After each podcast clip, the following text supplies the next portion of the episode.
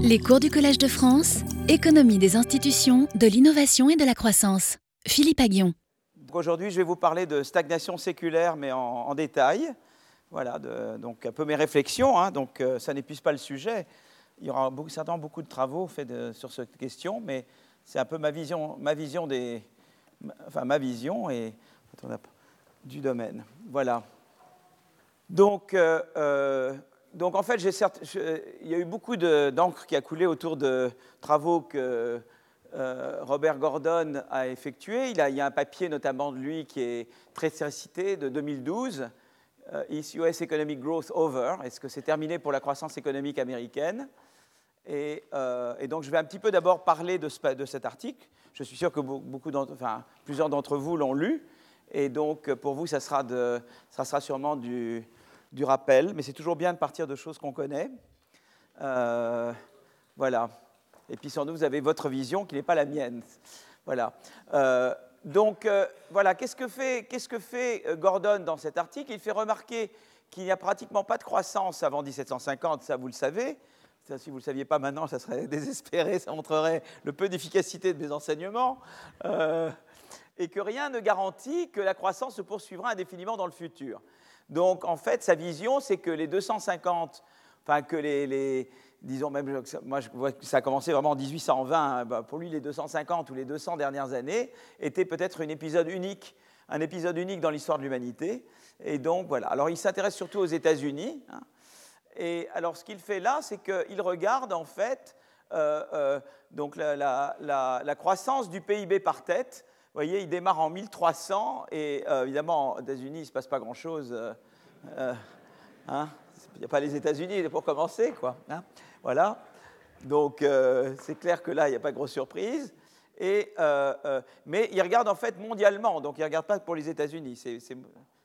non, c'est le, le, pays le plus avancé, c'est ça, c'est la croissance du pays le plus avancé. Donc je ne devrais pas, c'est pas uniquement les États-Unis. Ça change en fait. Donc là, c'est la croissance du PIB par tête du pays leader sur des intervalles de temps. Donc effectivement, là, ce n'est pas les États-Unis qui sont leaders, visiblement. Euh, euh, donc au début, c'est la Grande-Bretagne qui est leader. Donc voilà euh, la croissance du PIB par tête britannique. et, puis, et puis ensuite, eh bien, c'est les États-Unis qui deviennent le pays leader. ce que j'appelle le pays leader, c'est le pays avec le PIB par tête le plus élevé. D'accord? C'est ça que j'appelle le pays leader. Hein. c'est très très simple. Et donc, et donc là, vous avez la croissance américaine qui augmente et puis et, là, elle baisse. Et voyez surtout, ce qui est intéressant, c'est la baisse depuis, depuis les années. Alors lui, il ça avant les années 2000, mais en fait, après il y a eu des hauts, des bas, mais c'est surtout la dernière période, nous, qui nous intéresse. Donc vous avez un pic de croissance américaine entre 35 et 50, après la, la Grande Dépression et la Deuxième Guerre mondiale, et puis vous avez une baisse progressive et euh, depuis 1950, avec, euh, on verra plus précisément tout à l'heure, euh, quand même un, petit haut avec la, vague, mais on l'avait déjà vu, la vague des, la technologies de l'information et communication, mais qui retombe, et on veut comprendre pourquoi ça retombe. Voilà. Mais en gros, lui, c'est ça qu'il... Donc lui, un petit peu ce qu'il fait, c'est que lui fait de l'interpolation, il dit, voilà, il n'y avait rien du tout, ça monte, et puis ça baisse, et lui, ce qu'il pense, c'est que ça va baisser vous voyez que ça va continuer de baisser. Lui, il pense que il faut faire, euh, il prendre une règle et, faire de l'interpolation, vous voyez ce que je veux dire, et de prolonger. Et donc pour lui, la croissance devient une parenthèse, vous voyez, c'est ça. une vision un peu pessimiste. Il, voilà. Alors il, essaie de tempérer, parce que je caricature un petit peu, il essaie de tempérer cette vision pessimiste, mais en gros, c'est ça sa vision. Euh, euh, donc en fait, donc pour doubler le PIB par tête, il a fallu plusieurs siècles avant 1800, 28 ans seulement entre 29 et 57 et 31 euh, ans euh, entre 57 et 88. Combien de temps pour que le PIB par tête double de nouveau dans le pays leader à partir de maintenant? Et lui pense que ça va être plus que 31 ans. et que, ça, va être toujours de plus en plus lent pour doubler le PIB par tête. D'accord? Du pays leader. Hein. Donc, euh, voilà. Donc, vous voyez, il, essaie de projeter et la projection de Gordon est celle d'une baisse continue de la croissance du PIB par tête au XXIe siècle pour atteindre en, 2100 0,2%. Euh, voilà. Euh, euh, donc ça, c'est le, disons que c'est la croissance du pays leader hein, en, 2000, qui, sera encore peut-être les États-Unis, encore qu'on ne sait pas si ce sera les États-Unis à ce moment-là. Ça, il le dit. C'est ça aussi sa prédiction que ce sera encore les États-Unis? Donc il est plutôt optimiste d'un point de vue américain. Oui. Voilà, c'est intéressant ça. Alors pourquoi? Ben, disons qu'en gros, son explication, c'est qu'il y a des rendements décroissants au processus d'innovation. Alors on va voir qu'il n'est pas le seul à penser comme ça. Donc vous pouvez penser que, et je vais vous montrer d'autres, euh, je vais parler d'autres auteurs qui ont cette vision que l'innovation, c'est quelque chose, une activité à rendement fortement décroissant. Mais lui, en gros, sa vision, c'est l'arbre fruitier. Hein. je vous en ai déjà parlé avant, c'est-à-dire de dire, ben voilà, les grandes innovations, ça a été la machine à vapeur, les grandes, les grandes technologies génériques, hein, les General Purpose Technologies, dont j'ai parlé plus tard, dont j'ai parlé avant. Euh, il y a la machine à vapeur, et puis euh, euh, qui a donné énormément. Alors, il n'arrive pas à mesurer la croissance qu'a apporté la machine à vapeur. Lui, il commence, puisqu'il n'a pas les chiffres pour cette époque-là, il commence après. Mais enfin, il dit en gros, l'électricité, ça a été aussi très important, et comparé à l'électricité, euh, ce qu'il appelle l'électricité pour lui, l'électricité chimie, c'est la deuxième révolution industrielle. Et la troisième, qui sont les technologies de l'information et de communication, pour lui, c'est un peu de la bibine à côté de, euh, à côté de la seconde, hein, en gros. Hein. Et puis après, ce qui va venir sera encore moins. Voilà, c'est un peu sa vision. On prend les meilleurs fruits d'abord. Voyez, les fruits que vous prenez, ils sont juteux, sucrés, ils sont bons. Et puis après, quand vous devez grimper aux arbres, d'abord vous manquez de vous tomber. Hein. Et puis ce que vous attrapez, c'est très amer, euh, c'est pas, pas aussi bon, vous voyez. Donc, euh, et lui, c'est sa vision un peu de l'innovation. On prend les, les, bons fruits avant, et puis après, il reste plus que les mauvais. Voilà, je simplifie hein, à l'extrême. Voilà. Donc, euh, alors, vous voyez, ici maintenant, je regarde, là, avant, je regardais la croissance du PIB par tête. Ici, je regarde le niveau du PIB par tête. Et le niveau du PIB par tête, euh, euh, vous voyez, donc c'est euh, toujours dans le pays, j'imagine, le plus avancé, c'est toujours pareil. vous voyez, on décolle pas, on décolle à partir de là. Alors déjà là, on commence à décoller, et puis, vous voyez, ça s'accélère là, et vous voyez, maintenant, ça, ça ralentit. Je suis d'ailleurs surpris que j'aurais pensé, moi, qu'il y avait une accélération du PIB par tête en britannique beaucoup plus ici. Voilà, mais bon. Voilà ce que lui observe. Donc lui, ce qu'il ce qu'il observe, ça c'est le niveau de PIB par tête. Avant, c'est la croissance. Hein. Ça, c'est le niveau. Et voyez, le niveau, il est, voyez, voilà, il y, a, vraiment une accélération là. Et puis lui, pour lui, ce qu'il pense, c'est que ça va, cette courbe, voyez, va être comme une courbe en, en S, voyez. Vous voyez, comment monter comme ça, puis ça devient et, voilà, ça va il y aura comme une asymptote, quoi. Vous voyez, presque pas de croissance après. Ça, c'est ses prédictions à lui, hein, d'accord? Alors, il y a trois grandes révolutions industrielles, mais ça, bon, je veux on l'a vu, nous, et revu. La première, c'est les chemins de fer et la machine à vapeur. La deuxième, c'est l'électricité, moteur à combustion, au courant de chimie, pétrole. C'est la première moitié du XXe siècle aux, États-Unis. Alors, le pic est venu en Europe et au Japon plus tard.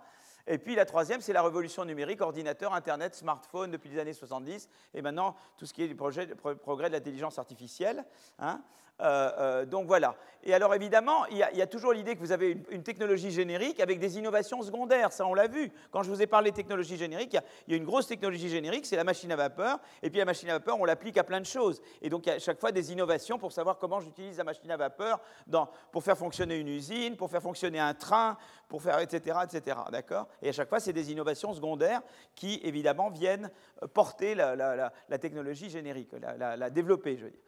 Donc voilà. Donc, euh, euh, euh, lui, évidemment, il n'a pas de données avant 1890, donc il se concentre sur les deux dernières révolutions. Il n'a pas vraiment des chiffres sur la première, vous voyez. Donc, donc voilà, donc lui se concentre sur les deux dernières. Alors évidemment, là, je vous remontre les chiffres de Bergeau, 7 et le cas qui regardent l'évolution de la croissance euh, de la croissance de la productivité globale des facteurs, c'était qui est une mesure de productivité euh, euh, aux, États-Unis. Et là, vous avez donc là, vous avez la deuxième vague. Je vois bien que j'ai mes d'accord. Donc, vous voyez d'abord que ça, c'est vraiment la vague de l'électricité. Hein, la vague de l'électricité et, de la, chimie, donc elle fait ça. Donc là, il y a évidemment le petit creux de, le petit creux la, de la guerre, en fait, et après, ça repart. Donc ça, c'est vraiment la deuxième vague, d'accord? Et, euh, euh, et, voilà, et après, vous avez, la, ça c'est donc la deuxième révolution, ça c'est la deuxième révolution industrielle, en gros, et ça c'est la troisième, hein, d'accord? Et euh, donc, vous voyez que, ben voilà ce qu'il dit, c'est que la deuxième révolution industrielle a été la plus importante, car elle a amené 80 années de croissance de la productivité entre, disons, le début de l'invention de l'électricité et, et, les années 70. Et, avec beaucoup d'innovations secondaires, les avions, la clim, les, réseaux routiers, etc., etc. Donc il y a eu énormément d'innovations secondaires qui ont été induites par, euh, disons, la, seconde révolution industrielle. D'accord? Et il dit comparé à ça, bah, celle-ci, c'est tout, c'est pas, grand-chose comparé à ça. Voilà, c'est ça, ça sa vision. Et lui, ce qu'il fait, c'est qu'il interpole. Il, il, fait de l'interpolation, vous voyez, il prend sa règle et il dit voilà, bah, là c'est moins bien que là, et après ça sera moins bien et moins bien et moins bien. D'accord? Donc euh, une fois, donc là, là, on a le, une fois que les innovations secondaires de la seconde révolution industrielle se sont épuisées, la croissance de la productivité a été beaucoup plus lente, notamment entre 72 et 96. Alors c'est vrai que la croissance de la productivité repartit aux États-Unis entre 96 et 2004 avec les innovations secondaires associées à la troisième révolution. Et ça a été donc la, révolution des TIC là-bas et tout ce qui vient avec. D'accord? Et là, c'est vrai que ça a, fait, ça, a fait repartir la croissance jusque 2004-2005. Et depuis 2004-2005, euh, au début de l'année 2000, là, on a un déclin de la croissance de la productivité aux États-Unis, que lui pense inexorable, en fait. Voyez? Voilà. Donc, euh, euh, alors maintenant, évidemment, euh, on peut regarder juste la productivité globale des facteurs, mais on peut regarder ça plus l'intensité capitalistique. C'est-à-dire qu'on sait que la productivité du travail, elle est affectée à la fois par la productivité globale des facteurs, mais par combien de capital travaille est combiné avec du travail. Vous voyez, je veux dire, si j'ai plus de capital qui travaille avec, avec un individu, ça aussi, ça augmente la productivité du travail. D'accord? La productivité du travail dépend à la fois de la productivité globale des facteurs. Hein. quand j'écris quand j'écris euh, quand j'écris le Y, toujours ma, fonction de production A, K, alpha, L, 1 moins alpha, bah, la, productivité la productivité, la PGF, ça, correspond au A, et, l'intensité capitalistique, ça correspond, euh, voilà, ce qui m'intéresse, c'est le, c'est le, c'est le, c'est le, c'est le Y, voilà, c'est le, combien de capital travaille avec le, combien de capital est combiné avec du travail. D'accord? Donc c'est le cas sur elle quoi, qui m'intéresse. Donc là, si on met les deux ensemble, on obtient à peu près la même chose. C'est-à-dire que là, vous avez euh, euh, voyez, donc c'est vraiment, là maintenant, il regarde en fait la productivité, c'est ce qu'il regarde, c'est le Y sur L en fait. Hein. c'est la croissance de, quand on met les deux ensemble, c'est ce qui l'intéresse, c'est Y sur L. Donc j'ai une manière de mesurer la productivité, c'est le A, qui est, la, qui est la, productivité globale des facteurs, mais sinon, l'autre manière, c'est de faire simplement Y sur L, et le Y sur L dépend évidemment de K sur L et de A, hein. mais là, il les combine, et donc il regarde la croissance de Y sur L, c'est-à-dire du PIB par tête, et il dit, voilà, euh, eh bien, vous voyez qu'il y a une décroissance euh, aux États-Unis entre la période 91-72 et la période 72-96. Ça repart, ça repart à nouveau entre 96 et 2004, et ça redescend euh, depuis 2004. Voyez Donc, et là, j'ai regardé la croissance de Y sur L et pas la croissance du A. D'accord? OK? Voilà. Donc, donc évidemment, ce que je veux comprendre, c'est ça. C'est pourquoi je vais de là à là. Et là, en fait, je vais passer beaucoup de temps aujourd'hui à essayer de comprendre pourquoi je vais de là à là. Et est-ce qu'il faut s'attendre à ce que ça continue de baisser dans le futur D'accord? Donc, euh, euh, euh, alors il y a... pourquoi la vague de la révolution numérique n'a-t-elle pas eu le même effet sur la croissance de la productivité que la seconde révolution industrielle? Et, pourquoi ne s'est-elle pas poursuivie après 2004 En gros, c'est voilà des questions importantes à se poser. Euh, selon Gordon, un grand nombre d'inventions ou de phénomènes se sont produits dans la continuité de la seconde révolution industrielle. Euh, pour, donc voilà, pour lui, c'est une chose très, voilà, la seconde révolution industrielle est très importante. La vitesse de transport a augmenté, passant du sabot et de la voile aux avions. Euh, la capacité à obtenir une température uniforme dans une pièce toute l'année. Oui, je, ne vais pas faire de mauvaises blagues là, hmm, promis. Ce qui a permis de, là encore beaucoup de progrès à faire, même près de chez nous. Euh, euh, a permis de développer le travail, euh, donc le travail à son bureau, donc c'est important. je me moque toujours de Harvard parce que Harvard, le, bâtiment d'économie date de 1938 et il n'y a pas du tout le chauffage uniforme dans, dans, toutes les parties du bâtiment. Voilà. la transition des zones rurales vers les zones urbaines, également, le fait qu'il y ait migration des zones rurales vers les zones urbaines est évidemment un facteur qui a, qui a, été, qui a été, permis par les innovations secondaires. Hein. Donc toutes ces grandes transitions ont soutenu la, seconde révolution industrielle et ont, et ont permis d'amplifier ces effets croissance. Euh, mais ça ne se produit qu'une fois. Donc pour lui, c'est terminé, quoi. Ça, ça, a eu lieu. Pour lui, quelque part, ben voilà, euh, c'est vrai que maintenant, en avion, pour aller à New York, on met plus de temps que quand il y avait le Concorde, à la limite. Il y a presque une régression, vous voyez. Donc euh, pour lui, voilà. C'est vrai qu'on a fait des progrès sur la, sur la consommation d'énergie, qui sont très importants, mais pour lui, les, grands, voilà, les grandes innovations ont, eu lieu. alors, ce qui est intéressant, c'est qu'il dit voilà, il y a décrochage par rapport à la tendance 48-72, et, ça a un impact important. Il dit, voilà, si, la tendance euh, de, la croissance de la productivité s'était poursuivie, euh, euh, voyez, après la période 48-72, eh bien, le niveau de productivité aurait été supérieur maintenant de 60% par rapport au niveau actuel. Et encore, euh, euh, euh, la révolution numérique et la vague sont venues tempérer cette chose-là, parce que s'il n'y avait pas eu la vague numérique, eh bien, ça aurait été de 70% au-dessus de ce qu'on est. Donc l'idée, c'est de dire, on a quand même décroché par rapport aux belles heures de la deuxième révolution industrielle, et parce qu'on a décroché, on perd 60%, mais heureusement qu'il y a eu quand même une petite aide qui est venue des technologies, voyez, de, l'information, qui ont fait qu'au lieu que ce soit 70%, c'est 60%. Voilà, voyez. Mais il dit, voyez, ça, ne nous a aidé que pour 10%. À nouveau, c'est une manière de dire, voyez, c'est quand même pas grand-chose, la, la troisième révolution industrielle. D'accord? Euh, donc, euh, alors évidemment, euh, il, alors, est-ce que, alors, il doute donc, Gordon, du fait que la productivité pourra de nouveau connaître et, que la croissance de la productivité pourra connaître les niveaux du passé. Toutefois, il note que, alors, il essaye quand même de tempérer, c'est-à-dire qu'il dit ne me, ne me, faites pas dire qu'il n'y aura plus jamais d'innovation.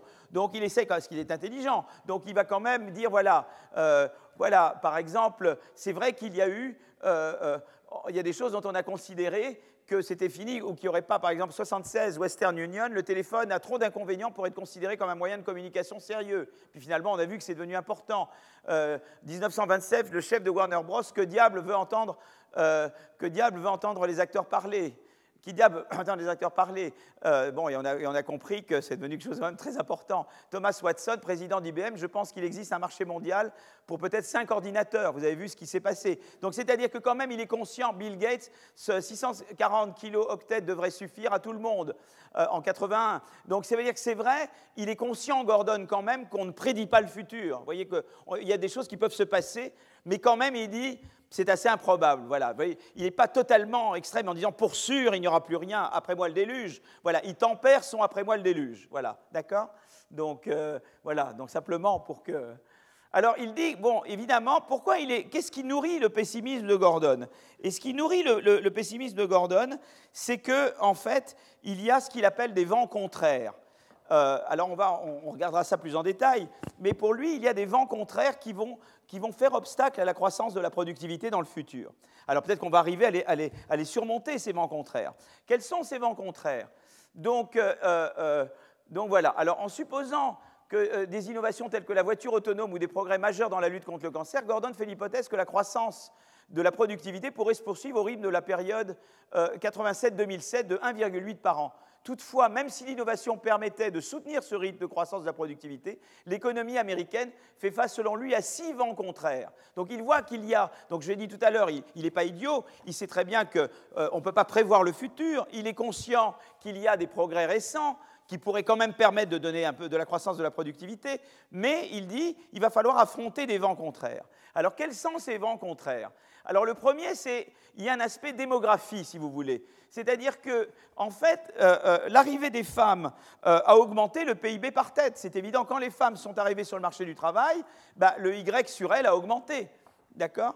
Et donc ça, mais ça, c'est une fois. C'est-à-dire que, quelque part, ça se produit une fois. Une fois qu'elles sont là, elles sont là. Vous voyez ce que je veux dire donc, donc, et quelque part, si vous voulez, cette arrivée des femmes sur le marché du travail a masqué les tendances à la stagnation séculaire. Donc lui, ce qu'il dit, c'est que en fait, ça, pourquoi, on, pourquoi on a vu même l'effet de la deuxième révolution industrielle très longtemps? C'est parce que quelque part, il y avait peut-être déjà les, les, il y avait déjà les ferments d'un déclin, mais quelque part, ce déclin a été masqué par l'arrivée des femmes sur le marché du travail. Mais maintenant que ça y est, c'est fait, voilà, maintenant on est à nu, quoi. Maintenant on est démasqué. Vous voyez ce qu'on est, on avance. Euh, voilà, donc lui, il y a eu un peu un effet d'illusion peut-être sur le Y sur L, c'est-à-dire que quelque part, ce qui, a, ce qui, a, empêché le Y sur L de baisser plus, c'est l'arrivée des femmes sur le marché du travail. Maintenant, elles sont sur le marché du travail, d'accord? C'est une one time, quoi. elles arrivent, maintenant elles sont là.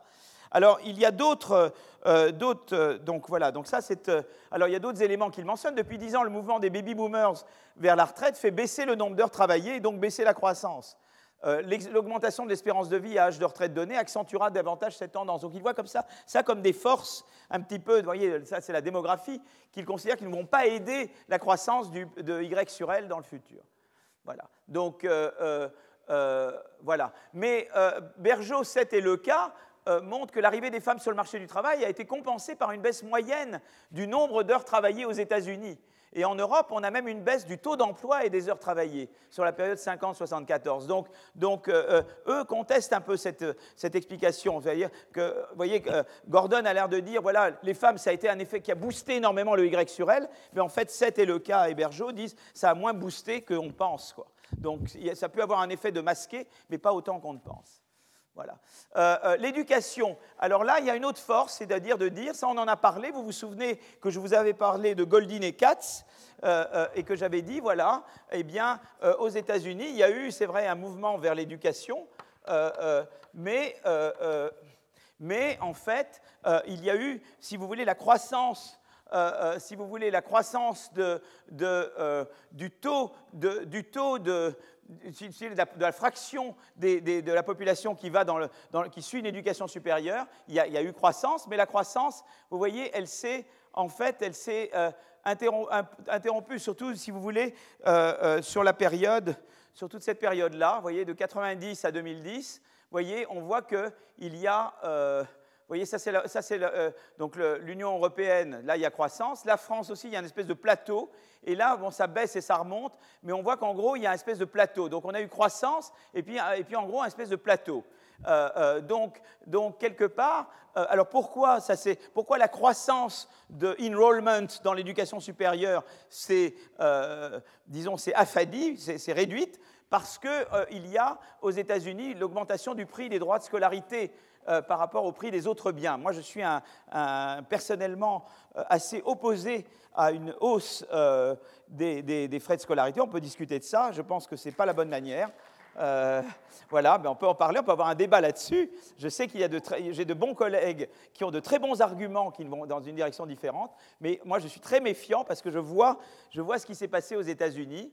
Euh, euh, et ça a eu des effets très négatifs. Cette augmentation des coûts décourage les étudiants à faible revenu d'aller à l'université. Alors, vous pouvez toujours me dire, on met des bourses, on ne met pas. En fait, les bourses, elles se limitent, et puis c'est très facile pour une université en cachette de baisser le, nombre, de bourses. Et moi, j'ai été, dans des comités à Harvard où on avait les très très bons, même s'ils n'avaient pas d'argent, on leur donnait des bourses, mais ceux qui étaient juste à la limite, eh ben, on prenait celui qui avait les moyens et celui qui n'avait pas de moyens, on ne le prenait pas. Quoi. Voilà. Moi, j'étais dans des comités comme ça. Je sais comment ça marche, ayant été de l'autre côté de la barrière. Voilà. Euh, euh, les inégalités. Alors lui pense que, alors là, les inégalités, c'est moins clair parce que euh, effectivement, les inégalités, c'est un problème, mais il faut voir dans quelle mesure c'est un problème. Lui considère que les inégalités, c'est un vent contraire en soi. donc, donc c'est plus l'idée de dire qui profite de la croissance. Mais, donc il y a tout le débat, est-ce que l'inégalité est bonne ou mauvaise pour la croissance? De quelle inégalité parle-t-on? Euh, euh, et, nous, nous avons beaucoup parlé de ça, d'accord? Et, euh, et, donc certainement trop d'inégalités, des sociétés très très inégalitaires, ça devient une barrière à la croissance pour toute une série de raisons. mais là, là, il n'est pas clair, parce qu'il dit il y a les inégalités, mais il, ne n'explique pas en quoi, pourquoi et quel type d'inégalité serait un vent contraire ou pas contraire. Vous voyez, donc, euh, donc là, là, l'argument n'est pas, pas rigoureux. Voilà, là, là, il dit voilà, vent contraire, les inégalités, et on ne comprend pas bien pourquoi c'est un vent. en soi, ça peut être mauvais d'avoir trop d'inégalités, mais il n'explique pas en quoi c'est un vent contraire à la reprise de la croissance de la productivité. Voilà, donc ça, c'est mal, ça, c'est un peu insuffisant. Euh, euh, voilà. Donc, euh, ensuite, il parle de la mondialisation, l'effet conjoint de la mondialisation et de la révolution numérique. importation, sous-traitance, la concurrence des pays émergents, salaires plus bas et capacités technologiques croissantes risquent d'impacter négativement la croissance des pays développés. Là, à nouveau, là, à nouveau ce n'est pas clair parce que vous, avez un effet de diversion, effectivement, mais vous avez aussi un effet de concurrence. On sait, par exemple, il y a eu une étude récente par trois collègues euh, euh, euh, j'ai du strepsil. Vous en voulez? J'ai du strepsil. Il faudrait que je vienne avec mes médicaments. J'ai. Bloom, mais moi, j'en ai besoin, moi, parce que ça m'a. Bloom, Draka, Van Rienen. Et ils ont un papier sur la Chine, mais je crois que je vous en ai parlé de ce papier-là dans un cours précédent. Je vous ai parlé de ce papier où il montre que l'effet de la concurrence chinoise euh, euh, sur les industries européennes concurrencées par les Chinois a été en fait positif sur la croissance parce que ça a été un effet de j'ai de la concurrence, donc je fais plus pour, pour échapper à la concurrence. Donc là, à nouveau, il n'est pas rigoureux parce qu'il il peut y avoir un effet de découragement de la concurrence, et donc d'éviction, et un effet d'encouragement. et là, il ne rentre absolument pas dans ce débat-là. Donc vous voyez, c'est là, là, que c'est un petit peu, euh, on dit en anglais wishy-washy, quoi. Vous voyez, c'est-à-dire qu'il y a des arguments, je, mets tout là, et sans vraiment discuter, est-ce que c'est un vent contraire, est-ce que c'est pas un vent contraire? Et Voilà, c'est bon, voilà, c'était pas, c'est pas du tout. Euh, mais c'est utile parce que c'est un papier très cité, donc c'est important que vous puissiez vous aussi avoir votre opinion et de dire, ben Gordon, voilà ce que j'en pense, etc. Alors il y a l'autre qui est l'énergie, le réchauffement climatique. C'est-à-dire qu'en fait, toutes les tartes à la crème y passent, elles sont très importantes. Mais euh, réchauffement climatique comme conséquence du développement, euh, donc évidemment, il y a toujours cette idée, comme on a le réchauffement climatique et l'épuisement des ressources naturelles, on va être obligé de réduire la, voilure, hein, de, croître moins vite, parce qu'il faut éviter, le, eh bien que le, ben voilà, il faut limiter le réchauffement climatique, le combattre, et il faut euh, éviter qu'on épuise nos ressources naturelles. Mais à nouveau, alors évidemment, il y, a, tout le débat sur la taxe carbone, on est en plein dans, l'actualité. Le rôle des pays émergents, qui émettent deux fois, la Chine et l'Inde émettent deux fois plus de carbone que les États-Unis, qui déjà en émettent beaucoup. Euh, mais si vous voulez, là à nouveau, il n'est pas rigoureux parce qu'on euh, euh, sait très bien qu'on peut être soit dans un monde sans innovation où à ce moment-là, si on est pro-environnement, on est malthusien et on sait qu'on doit réduire la vitesse parce que c'est le seul moyen d'empêcher, euh, de, lutter contre le réchauffement climatique ou d'empêcher l'épuisement des ressources, c'est de stopper la croissance, tout simplement. Il n'y a pas d'autre moyen. Ou on est dans un monde avec innovation et on sait qu'on a l'innovation verte. Et tout le problème, c'est de diriger l'innovation vers le vert. Et là, à nouveau, il n'y a pas de discussion là-dessus. Vous voyez ce que je veux dire? Donc, quand il aborde les six vents contraires, sur chacun, sur chacun de ces choses-là, eh bien, on peut en fait, c'est des boîtes noires et, ils ne discutent pas beaucoup. Tu vois, ça fait un petit peu café du commerce, quoi, cette partie. Voilà. Mais euh, parce qu'il ne va pas au fond des choses, il n'essaye pas de rentrer dans le. Euh, euh, l'endettement, alors évidemment l'endettement, l'endettement des ménages et du, et du gouvernement américain, d'être des ménages de presque 100% du PIB avant la crise, reste élevé maintenant autour de 80%. La dette publique a explosé. Pour réduire l'endettement public, il faut davantage d'impôts, des dépenses publiques plus faibles, risque négatif sur la croissance. Donc voilà, mais euh, euh, à nouveau, voilà, donc là c'est une histoire plus basée sur la demande, c'est-à-dire que je dois, me faire des, je dois réduire les déficits, donc je dois, euh, je dois faire des contractions, et comme j'ai ce problème durablement, c'est vrai, oui, en, même temps que Blanchard nous a dit l'autre jour, nous a expliqué, on en ai parlé, qu'en tout cas ça fait un certain nombre d'années que le taux d'intérêt est inférieur au taux de croissance de la productivité, donc ça, ça vous permet de, faire des choses. Alors combien de temps le taux d'intérêt va rester plus faible que le taux de croissance C'est une autre. Et puis le tout, c'est de ne pas faire en sorte que le taux de croissance devienne plus faible que le taux d'intérêt. Donc on veut faire des choses sans, sans casser la croissance et sans faire que le taux d'intérêt redevienne euh, beaucoup plus grand que le taux de croissance. Donc si vous voulez là à nouveau voilà, c'est des éléments, c'est donné de manière, voilà, c'est assez journalistique si vous voulez. On ne va pas dans le fond de chacun. Chacune de, ces sujets mériterait euh, un cours. Faire, on pourrait faire un cours au collège sur chacun, sur chacun de, ces, de ces parties. Voilà. Euh, euh, donc, alors, ce qu'il fait, lui, c'est qu'il dit ben voilà, je vais prendre ces vents contraires et je vais enlever petit à petit. Voilà la, croissance. J'enlève la démographie, j'enlève l'éducation, j'enlève l'inégalité, j'enlève la globalisation, j'enlève l'énergie, j'enlève le problème de la dette. Et, une fois que je traite tous ces problèmes-là, euh, voyez, eh bien, j'arrive à 0,2 qui est le, niveau de croissance de la productivité de l'Angleterre entre 1300 et, 1700. Donc en gros, c'est de dire, j'ai des vents contraires, une fois que je les ai tous traités, je reviens au taux de croissance de, euh, de mon arrière-grand-mère, quoi, vous voyez, de, mon arrière-arrière-arrière, de avant, avant 1700, voilà. Donc, bon, c'est un petit peu, voilà, Voilà, c'est là qu'il faut. Voilà, c'est voilà. Ah, je voulais en tout cas que vous sachiez ce que c'est. En même temps, il a, eu le mérite, Gordon, de, mettre la question de la ségrégation séculaire sur le devant de la scène. Euh, et, c'est quelqu'un qui a fait des contributions très importantes. Il était dans la Boskin Commission pour la mesure de la croissance aux États-Unis. Donc c'est quelqu'un voilà, qui, a, joué un grand rôle pour animer le débat. Et puis il aime bien être polémique un petit peu. Et c'est vrai que c'est important d'avoir des, collègues qui, soulèvent le débat et qui, et euh, traitent de, voilà, qui introduisent des controverses. Voilà. Bon, je, vais, maintenant euh, passer à la deuxième partie. Alors, il est déjà 20. Alors, moi, j'ai beaucoup de choses à vous montrer aujourd'hui. Et je ne sais pas si j'aurai le temps de tout faire. Donc, je vais maintenant dire, voilà, donc il y a Gordon. D'accord?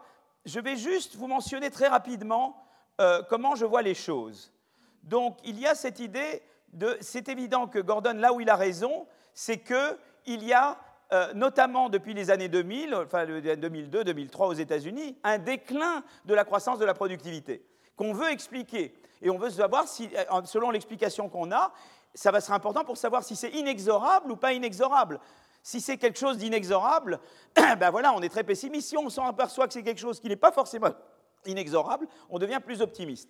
Donc l'idée, c'est qu'on veut expliquer cette décroissance de la productivité. Depuis 2000, le taux de croissance de la PGF ou du, Y sur L aux États-Unis décroît. D'accord? Et on veut comprendre pourquoi.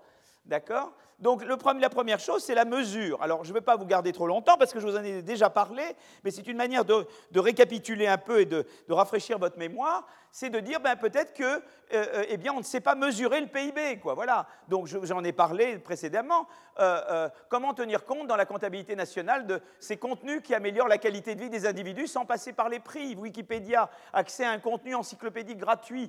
Les blogs, ce sont des articles sans coût de publication. YouTube, c'est des vidéos en libre accès. Les réseaux sociaux, question de l'accès à la vie privée comme moyen de paiement. Euh, donc tout ça, voilà, ça ne rentre pas dans la mesure, dans la mesure du PIB. Je vous avais parlé, ça c'est une révision de, ça j'avais fait l'an dernier, ce transparent, c'était l'exemple du marché de la photo. Euh, on, on, estime le nombre de photos prises dans le monde, c'était de 80 milliards en 2000, ça passe à 1600 milliards de photos en 2015. En parallèle, le coût d'une photo est passé d'environ 50 centimes à presque zéro. D'accord? Donc, euh, et, ça, ce n'est pas pris en compte dans la mesure du PIB. L'indice de prix de la photographie tient compte d'éléments matériels, appareils photo, coûts de développement pellicule qui, ont disparu. Photos davantage partagées par les réseaux sociaux que vendues, ça devient bien non marchand. Le développement des smartphones, baisse des ventes d'appareils, donc baisse du PIB. Comment tenir compte de cet ajustement de qualité dans les smartphones? Voyez, donc là, il y avait tout ce qui était. Ça, c'était l'importance du, du bah d'appareil photo. Quoi. Puis ensuite, vous avez le, le digital, et puis après, vous avez le digital retombe avec les smartphones. Vous voyez, donc ça c'est la période des appareils photo.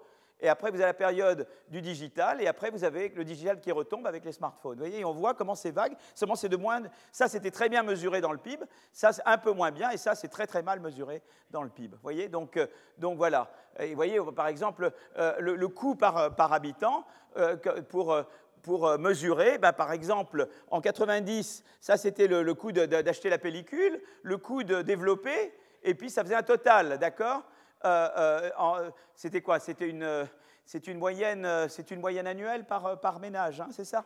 Et, vous voyez, ça passe de 45 à 5, quoi. Maintenant, à 2014, vous voyez, euh, il n'y a plus de films, c'est un, un coût négligeable. Et pourtant, ces gains, et pourtant, les consommateurs jouissent du fait de prendre des photos. Mais ce gain n'est pas pris en compte dans l'évolution mesurée du PIB. D'accord? Donc ça, il y a l'aspect mesure. Ça, c'est évident que ça joue un rôle. D'accord?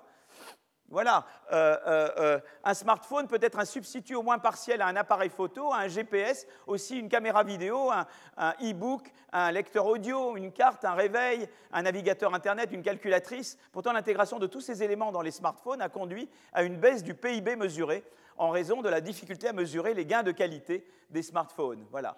Donc, alors il y avait tout ce que j'avais fait sur les puces électroniques, euh, euh, comment on observe l'augmentation de qualité euh, de, puces électroniques? Et en fait, si vous voulez, là, une puce électronique, c'est constitué de transistors. Plus elle contient de transistors, plus grand est le nombre d'opérations que la puce peut effectuer à la seconde. Le premier microprocesseur inventé en 71 par Intel était constitué de 2300 transistors. Et vous voyez, il y a la fameuse loi de Moore, le nombre de transistors inclus dans un microprocesseur sur une puce double tous les deux ans, plus ou moins. Voyez? Voyez, donc on a l'impression, et on a l'impression que c'est un taux de croissance qui est constant, voyez, Et, c'est intéressant parce que, par ailleurs, on peut mesurer donc on peut mesurer la performance des puces de deux façons. On peut la mesurer par le nombre d'opérations effectuées à la seconde par la puce, qui est directement relié au nombre de transistors sur la puce, c'est l'indicateur historique. Mais il y a un autre indicateur qui est basé sur la réalisation de tâches représentatives des besoins des utilisateurs, qui prend en compte le type d'innovation récente. C'est un indicateur de performance. Or, on arrive à mesurer le premier, on n'arrive pas à mesurer le deuxième. On, essaie de, déduire le deuxième. Mais en fait, si vous voulez, ce qui est intéressant, c'est que l'indicateur historique se met, alors il augmente, euh, euh, euh, mais l'indicateur historique, il se met à, stagner à partir du moment où il y a stagnation du nombre de transistors, alors que l'indicateur de qualité, il continue d'augmenter bien qu'il y ait stabilisation du nombre de transistors. Voyez Mais ça, alors on n'arrive pas du tout à le mesurer. Ça, c'est quelque chose de très dur à mesurer. On ne, mesure pas cette augmentation de qualité-là. Et puis, il y avait la dernière chose que j'avais mentionnée, mais ça, je voulais mentionner dix mille fois, c'est la destruction créatrice, c'est-à-dire que en gros, dans les secteurs aux États-Unis ou n'importe où, où il y a plus de destruction créatrice, plus de remplacement d'anciens jobs par de nouveaux jobs, d'anciens produits par de nouveaux produits, eh bien, la corrélation entre le taux d'innovation et le taux de croissance de la productivité est de plus en plus faible. C'est-à-dire que l'innovation, on n'arrive pas de moins en moins bien à mesurer l'apport de l'innovation dans la, croissance de la productivité, dans des secteurs où il y a beaucoup de nouvelles, vous voyez, où le taux de turnover, ou le taux de remplacement d'anciennes firmes par de nouvelles firmes, nouveaux, d'anciens emplois est plus grand. Ce je vous l'ai fait beaucoup de fois, mais c'est de la révision. Je vous ai dit l'histoire de la bouteille. Hein. ma bouteille, je sais mesurer, si c'est la même bouteille hier ou aujourd'hui que le prix augmente, c'est purement de l'inflation. Maintenant, je change le bouchon et je mets un bouchon un peu plus joli euh, et je vois que le prix augmente. Je peux dire plus ou moins ça c'est l'inflation, ça c'est la partie bouchon. Mais si je remplace ça par ça, euh, je n'ai aucune idée, quoi. Je ne sais pas faire. Et donc, ce que, fait, euh, ce que font les instituts de statistiques, c'est qu'ils font, euh, euh, ils font ce qu'ils appellent de l'imputation hein, ou de l'extrapolation, c'est-à-dire qu'ils disent pour chaque catégorie de biens, il y a ceux qui étaient là hier et aujourd'hui. Donc, pour cela, je peux, je peux mesurer, je, je, peux calculer un taux d'inflation, mais il y a ceux pour, qui n'étaient pas là aujourd'hui. Et à ce moment-là, je vais supposer que le taux d'inflation pour toute cette catégorie de biens est égal au taux d'inflation moyen sur, en me restreignant aux biens qui existaient hier et aujourd'hui. C'est-à-dire que je me base sur les biens qui continuent pour et je dis, j'extrapole et je dis, je suppose que c'est le taux d'inflation pour toute la catégorie.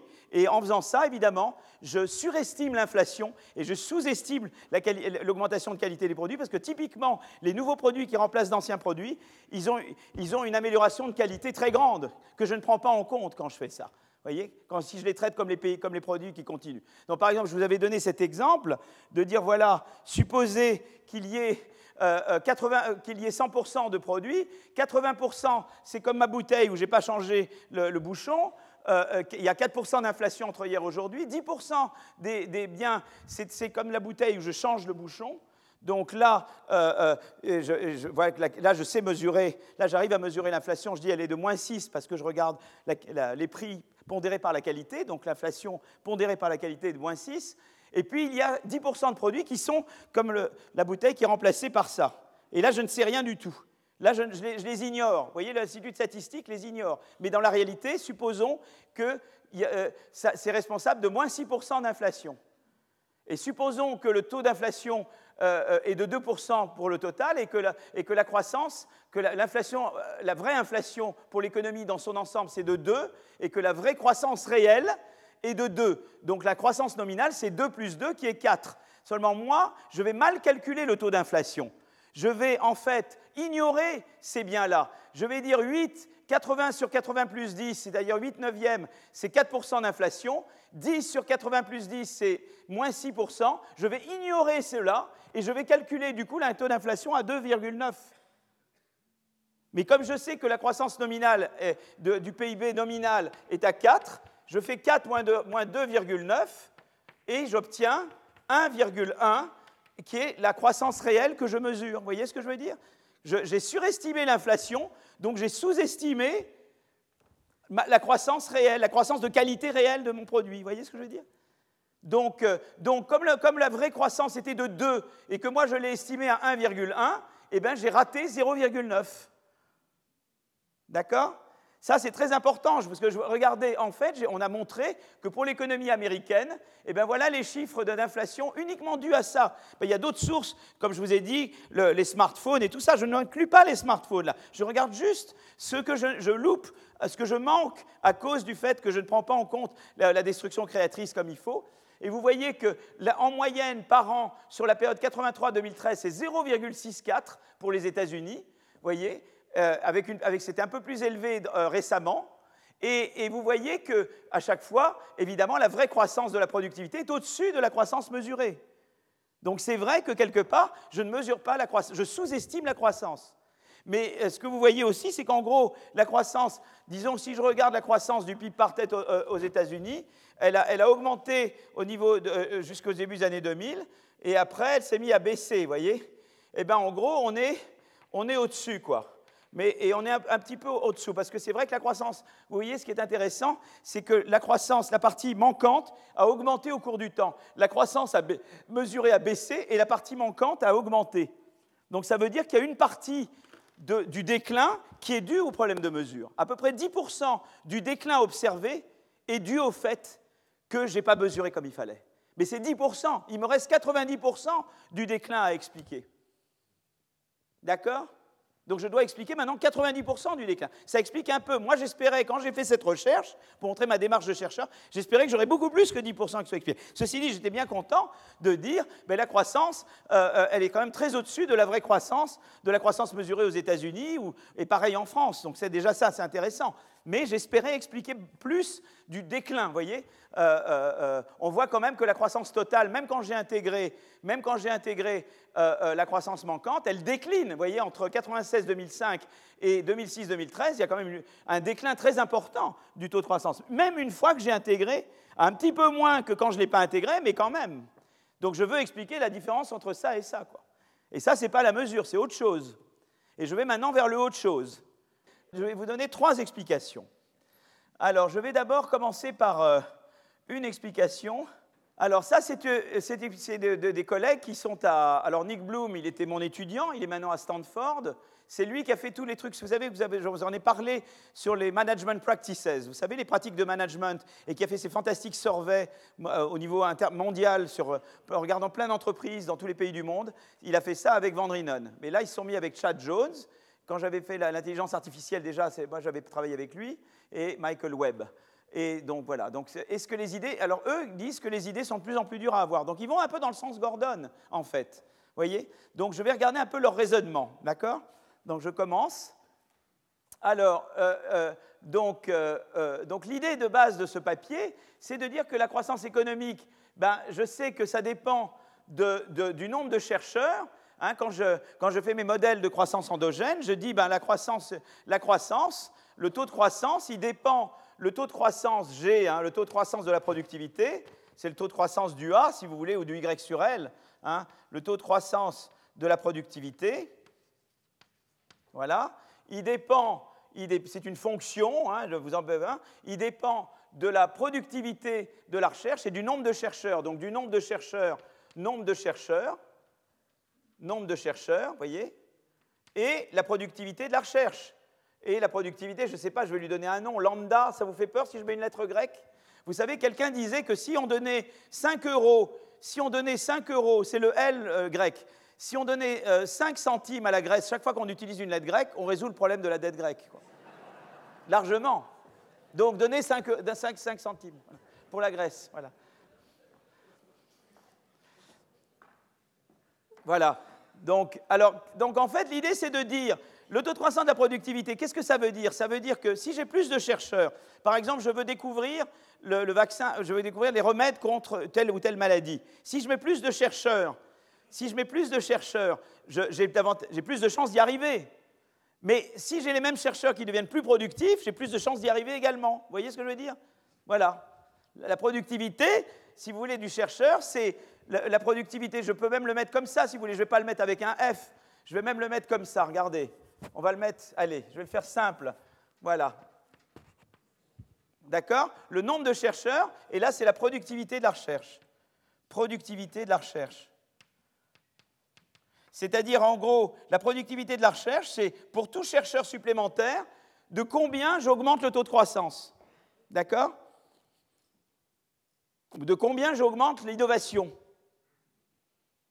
Donc si j'ai une recherche très productive, un chercheur de plus, boum, ça fait, ça fait beaucoup plus d'innovation, vous voyez. Mais si j'ai un truc qui marche, un lab qui marche pas du tout, je peux mettre 10 chercheurs, il ne se passe rien, ils regardent leur montre, euh, voilà. Hein. Là, aucun, mauvais esprit, hein, là. Je, ne vise personne, voilà. Euh, bon, alors maintenant, comme j'ai fait une blague, voilà, je suis... Euh, alors, la croissance économique est la conséquence de la création d'idées. Donc là, vous avez la productivité de la recherche, et le nombre de chercheurs, d'accord? Et en gros, c'est ça le truc important. Et en gros, l'idée, c'est de dire, eh bien, qu'est-ce qui s'est passé? En gros, leur argument, c'est de dire, si on regarde le taux de croissance de la productivité aux États-Unis, il est resté globalement constant, autour de 2% depuis très longtemps. Et pourtant, le nombre de chercheurs a augmenté. Donc, c'est que forcément, la croissance de la productivité, la, la productivité de la recherche a baissé. Et ils essaient de comprendre pourquoi, de manière détaillée. D'accord? C'est ça la vision. Donc c'est cette vision que c'est de plus en plus dur à trouver. C'est de plus en plus dur d'innover. Vous voyez, c'est un peu dans l'esprit Gordon quand même. D'accord? Et en gros, mais la différence avec Gordon, c'est que Gordon pense que la croissance va baisser. Lui, il est un petit peu moins pessimiste. Il te dit, c'est vrai qu'on devient de moins en moins bon, mais il y a toujours l'idée de l'arbre fruitier quelque part. Mais on peut augmenter le nombre de gens qui deviennent chercheurs pour compenser la baisse de, de productivité sur la recherche. D'accord? Par le nombre. D'accord? Donc on va regarder en détail. Ça va, je ne suis pas trop vite? C'est pas trop vite? Un peu vite. Alors, donc, euh, donc voilà, donc euh, comment il fait? Alors, l'effet empirique, c'est qu'il voit que, en gros, euh, voilà, la croissance de la productivité, ça c'est la croissance de la PGF, du A, si vous voulez, je les ai effacés, c'est la croissance du A qui est là. aux États-Unis, c'est un petit peu déclinant, ça décline un peu, bien, on sait que ça décline récemment mais en gros, c'est assez constant, bien que ça décline un peu, d'accord? J'étais toujours autour de 2, 1, 7, 1, 6, vous voyez? Donc, voilà, mais ce n'est pas horriblement déclinant, mais c'est un peu déclinant. Et il dit, mais voilà, mais le nombre de chercheurs aux États-Unis a augmenté depuis les années 30. Donc, vous voyez, on est de moins en moins bon, parce qu'on soutient un taux de croissance qui, qui lui, est constant ou décline même, et alors qu'on augmente le nombre de chercheurs. D'accord? Voilà. Alors, les, auteurs définissent la productivité de la recherche donc comme, le, rapport entre le G, qui est la, croissance de la productivité globale des facteurs, et les dépenses en R&D, ou le nombre de chercheurs plus généralement, enfin, les dépenses en R&D plus généralement. Donc on observe bien une nette baisse de la productivité, ça ils l'observent, et une hausse du nombre de chercheurs. Donc ça, ils regardent, eux, le, disons, le ratio de la, productivité, de la croissance de la productivité globale des facteurs divisé par les dépenses de R&D plus généralement, pas juste le nombre de chercheurs, il voit que ça, ça baisse au cours du temps, alors que le nombre de chercheurs, lui, augmente au cours du temps. D'accord? Alors, ils vont aller regarder, ça c'est une observation générale. Euh, ce, qui, est intéressant dans ce papier, c'est qu'ils vont dans des secteurs particuliers. D'accord? Et euh, ils vont dans des secteurs particuliers, et ils regardent l'informatique, l'agriculture et la médecine. Alors, on va regarder euh, agriculture, on va, on va les regarder tous les trois. Alors, euh, euh, donc, euh, on commence par l'informatique, mais alors là, je vous ramène, vous voyez le transparent d'avant, la fameuse loi de Moore, hein, donc je la remets, mais je la remets pour faire autre chose que ce que je regardais tout à l'heure. la loi de Moore, c'est donc le nombre de transistors, le nombre de transistors sur une puce, là, il y, y, a, un petit typo, le nombre de transistors sur une puce de silicone double tous les deux ans. Cette augmentation permet d'améliorer la performance des ordinateurs. Donc il dit en gros, qu'est-ce que vous voyez? C'est que le taux de croissance là a été constant. Alors c'est vrai qu'eux n'ont pas regardé la mesure, ils n'ont pas lu l'article de Sichel qui aurait montré qu'il y a eu une amélioration de la qualité. Donc ça, ça va un peu contre eux. Puisque Sichel vous dit, ça suffit pas. Il faut voir qu'aussi la qualité s'est améliorée. Ça, ils ne le prennent pas en compte. Petite critique à, à ce qu'ils ont fait. Comme vous connaissez, vous êtes capable de dire, oui, mais attention, il y avait mon indice de qualité qui, lui, m'augmentait. Donc ça, ils ne le prennent pas en compte, d'accord? Vous voyez, vous pouvez vous-même faire le, travail que je fais là. Alors, euh, alors, le doublement correspond à un taux de croissance constant de 35% par an. C'est la productivité de la recherche en, informatique. Donc ils trouvent toujours, ça ah, c'est de combien, voyez, on augmente, voyez, de combien on augmente le nombre, le nombre de transistors, voyez. Donc euh, euh, il dit, bah voyez, on l'augmente et c'est de 35% par an. Alors, par contre, le nombre de chercheurs dans l'informatique a augmenté. Donc il regarde les effectifs de recherche dans les grandes entreprises du secteur des semi-conducteurs, Intel, Fairchild, Semiconductor National, Texas Instruments, Motorola, etc. Et il voit que les effectifs augmentent beaucoup alors qu'on reste sur la loi de Moore. Mais à nouveau, ils n'ont regardé que la loi de Moore, pas l'amélioration de qualité qu'on avait vue tout à l'heure. D'accord? Donc ils disent, vous voyez, là on voit bien dans ce secteur particulier, on est de moins en moins bon puisqu'on augmente les effectifs, mais on n'arrive jamais à faire plus que doubler le nombre de transistors, etc. Hein, tous les, je ne sais plus combien. Voilà. Qu'est-ce qu'on avait dit là? On, les double On les double tous les. Oui, tous les deux ans. Voilà. Euh, donc voilà. Alors maintenant, il dit voilà, bah, regardons un autre secteur qui est l'agriculture.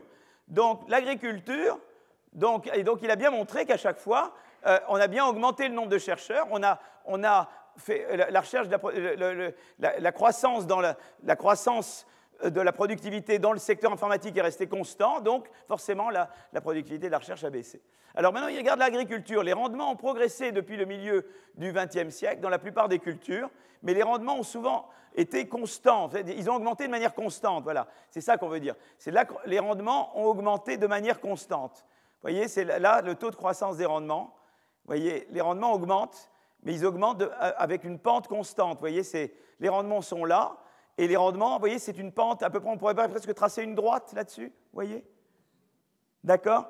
Donc, euh, euh, voilà. Mais par contre, donc, si on regarde maintenant, là, c'est les rendements et, la pente de cette courbe, c'est la croissance des rendements. Ici, on représente la croissance des rendements et on voit que c'est à peu près constant, légèrement décroissant. Alors là, on le représente pour le, pour le, pour le blé, pour le, euh, pardon, pour le maïs, pour le soybean, pour le coton, pour le, pour le etc. Donc euh, on voit, on le représente, et à chaque fois on voit que la courbe en bleu, ça décolle jamais. Quoi. Vous voyez, le, le, les rendements, la croissance des rendements n'augmente pas. Quoi. Par contre, il regarde le, nombre de chercheurs spécialisés dans l'efficacité des semences et ou la production des, des cultures, et on voit que c'est toujours des courbes qui sont croissantes. Voyez. Donc à nouveau, dans l'agriculture, ils disent, ben voilà, euh, euh, eh bien, euh, les gens qui sont spécialisés, les chercheurs spécialisés dans l'efficacité des semences, etc., lui a augmenté, mais on voit que le taux de croissance des rendements, lui, ne décolle pas. Lui, il reste ou constant ou même légèrement décroissant. Donc agriculture, un autre domaine où ça devient de plus en plus dur à innover. C'est ça leur idée, c'est que ça devient de plus en plus dur à innover et que donc pour maintenir un taux constant de croissance de la productivité, il faut de plus en plus de ressources dans la RD ou de plus en plus de chercheurs. Euh, euh, la médecine maintenant. Alors là, je sais que j'ai des médecins dans la salle, donc là, je, vais me faire, euh, je marche sur des œufs, là. Alors là, c'est intéressant, c'est qu'on regarde la croissance du nombre de molécules approuvées par la Food and Drug Administration. Et, là, on regarde la croissance, et la croissance, elle décroît. Voilà, vous voyez Ça, c'est la, croissance. J'imagine que c'est États-Unis seulement. Et donc, cette croissance décroît, d'accord? Et, par contre, les effectifs obtenus à partir des dépenses de RD des compagnies pharmaceutiques, eh bien, les effectifs de, chercheurs dans, l'industrie, dans le pharmaceutique, elles ne cessent d'augmenter. Et pourtant, donc, si vous voulez, en gros, voilà, le, on a une research productivity qui baisse et un nombre, et un nombre de chercheurs qui augmente. Même chose. Alors je continue, on peut regarder euh, une autre manière de voir la chose, on peut regarder des maladies particulières, par exemple le cancer. La productivité de la recherche, on peut la regarder par le nombre d'années de vie sauvées pour 1000 personnes qui travaillent. voyez et, donc, nombre d'années sauvées pour 1000 personnes, tout court.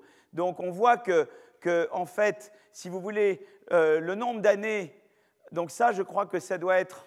Euh, le nombre d'années supplémentaires, je pense. C'est ça qui ça doit être. Et en fait, on voit qu'il y a chaque année, on gagne des années, hein, mais on en gagne de moins en moins. C'est ça que ça veut dire, la, partie gauche. Hein, c'est là. Tandis que la partie droite, c'est le nombre de publications ou le nombre d'essais cliniques. Donc le nombre d'essais cliniques, le nombre de publications, lui, il augmente. Ça, fait, ça reflète l'input en recherche, mais quelque part, le résultat la mortalité, disons qu'il euh, euh, euh, y a, si vous voulez, il y a décroissance de la, il mortalité, mais, si vous voulez, elle se fait à un rythme qui ne correspond pas à l'augmentation des effectifs dans, voilà, qui, qui, travaillent dans ce secteur. Voilà. Donc c'est intéressant, ou de l'effort de, de recherche. Donc il dit, voilà, ça devient de plus en plus dur, voyez, de, de, eh d'avoir des résultats quand on investit davantage de RD dans ce domaine. Voilà. Donc, alors après, il regarde au niveau des entreprises. Donc là, il a regardé trois secteurs informatique, agriculture, médecine. Et puis ensuite, eh bien, on regarde globalement. Et alors là, qu'est-ce que la courbe, le bleu, ça c'est des distributions. Et c'est des distributions de, en fait, si vous voulez, le, rouge, c'est les, distributions de, entre secteurs, si vous voulez, l'évolution sur 20 ans de la... De la, de la, vous voyez, ce qui est en rouge, c'est productivité, moyenne décennale de la croissance annuelle du chiffre d'affaires, de la capitalisation boursière, de l'emploi euh, au sein de chaque entreprise. Donc on, a, on a une, un échantillon d'entreprises. Il y a des entreprises qui, ont, qui, augmentent beaucoup, beaucoup la productivité, des entreprises qui l'augmentent moins. On a une distribution de l'augmentation des productivités sur, le long, hein, sur, ces, sur ce échantillon d'entreprises. Et puis on regarde à gauche on regarde les dépenses, euh, euh, euh, pardon, donc je regarde, donc ça c'est la productivité, c'est à gauche, c'est le, bleu, vous voyez et, vous voyez, ça c'est la distribution des dépenses de R&D. Et, vous voyez, on, centre tout à 1, voyez, et, vous voyez que la distribution pour la productivité, elle est centrée à la gauche de 1, tandis que la distribution pour, les dépenses de RT, elle est centrée à la droite de 1. Donc, vous voyez, euh, on, tend, voyez, on tend à, si vous voulez, ça, ça veut dire qu'au cours du temps, euh, euh, la productivité s'est déplacée vers la gauche, parce que c'est une évolution de la productivité. Donc la, courbe des, productivités, c'est la distribution des productivités s'est déplacée vers la gauche, alors que la distribution des dépenses de RD, elle s'est déplacée vers la droite par rapport à un indice 1 qui était l'indice de base. Vous voyez ce que je veux dire? Donc, euh, donc sur 20 ans. Donc si vous voulez, vous êtes à 1 en 20 ans et vous vous déplacez, voyez, à la droite de 1, disons mettons que tout soit centré à 1 au départ, Hein, l'idée, c'est que les deux distributions sont centrées à 1. On, fait tout pour qu'elles soient centrées à 1 au départ. Et eh bien, par rapport à ça, par rapport à une distribution de productivité qui serait comme ça, une distribution de, dépenses de R&D comme ça, et eh bien, la distribution de productivité, de dépenses de R&D s'est déplacée vers la droite. On tend à dépenser plus en R&D qu'avant. Et, la, distribution des gains de productivité, elle, s'est déplacée vers la gauche. Voilà. Donc, euh, donc c'est donc voilà un petit peu. C'est une autre manière de voir qu'il y a eu euh, mais ça, au, lieu de regarder pour l'économie dans son ensemble, au niveau agrégé, on l'a fait en partant des données d'entreprise. Vous voyez ce que je veux dire? On a, on a, regardé les entreprises, on a regardé les, distributions au niveau des entreprises, et on voit que, si vous voulez, eh bien, on voit que, on le voit, voyez, en désagrégeant, que, en fait, du point de vue de productivité, eh bien, la, productivité de la recherche a, voyez, a décru euh, alors pas de la même manière partout, puisqu'il y a des entreprises qui restent encore très, qui ont une productivité de la recherche très importante et d'autres pas, mais la distribution des productivités de la recherche au des entreprises, elle s'est déplacée vers la gauche, alors que la, distribution des augmentations de dépenses de R&D, elle s'est déplacée vers, la droite. Voyez. C'est la même chose, mais faite au niveau des, voyez, en désagrégeant. Voilà. Hein, d'accord? Voilà, alors moi j'ai des questions par rapport à ça, mais je ne vais pas vous embêter. C'est-à-dire que je pense que c'est vrai que sur chaque ligne particulière, il y a des rendements décroissants. Mais on va traduire toutes ces slides en, français.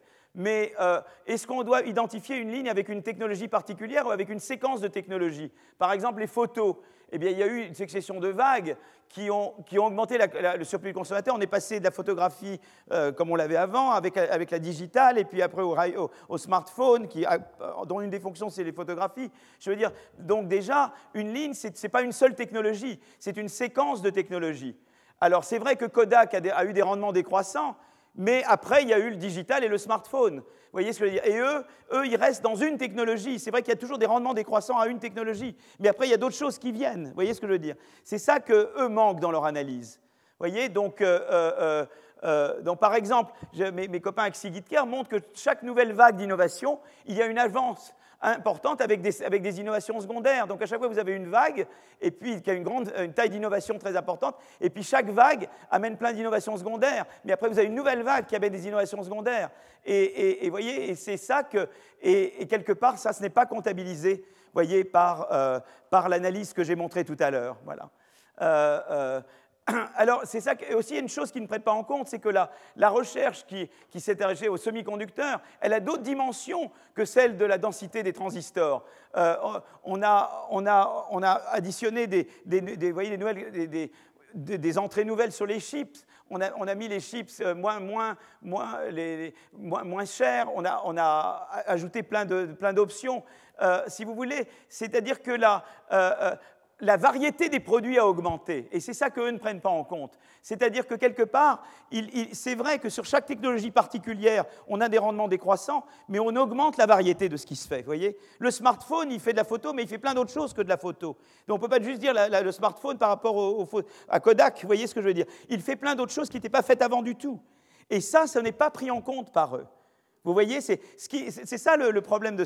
Et c'est un peu le problème de Gordon, c'est qu'il ne voit pas toutes les lignes nouvelles qui peuvent être créées, que la variété augmente. Il devrait quelque part, quand il calcule la, productivité de la recherche, l'effort de recherche devrait être déflaté par une mesure de la, variété des produits qui, elle, augmente. Et s'il faisait ça, il ne trouverait plus la décroissance de la productivité de la recherche qu'il trouve. Donc ça, c'est une des critiques que je leur ai faites, qu'ils ont acceptées. J'ai discuté leur papier euh, aux États-Unis l'année dernière, et je, je pense qu'ils ont pris en compte cette euh, cette critique. Euh, euh, voilà. Et alors, il y a une dernière chose, et après je termine parce que là, il est déjà trois. il y a, ok, on observe une apparente décroissance des rendements à la R&D, mais est-ce que c'est purement technologique? Et là, il y a autre chose, c'est qu'une partie de la R&D est souvent utilisée à des fins de barrière à l'entrée.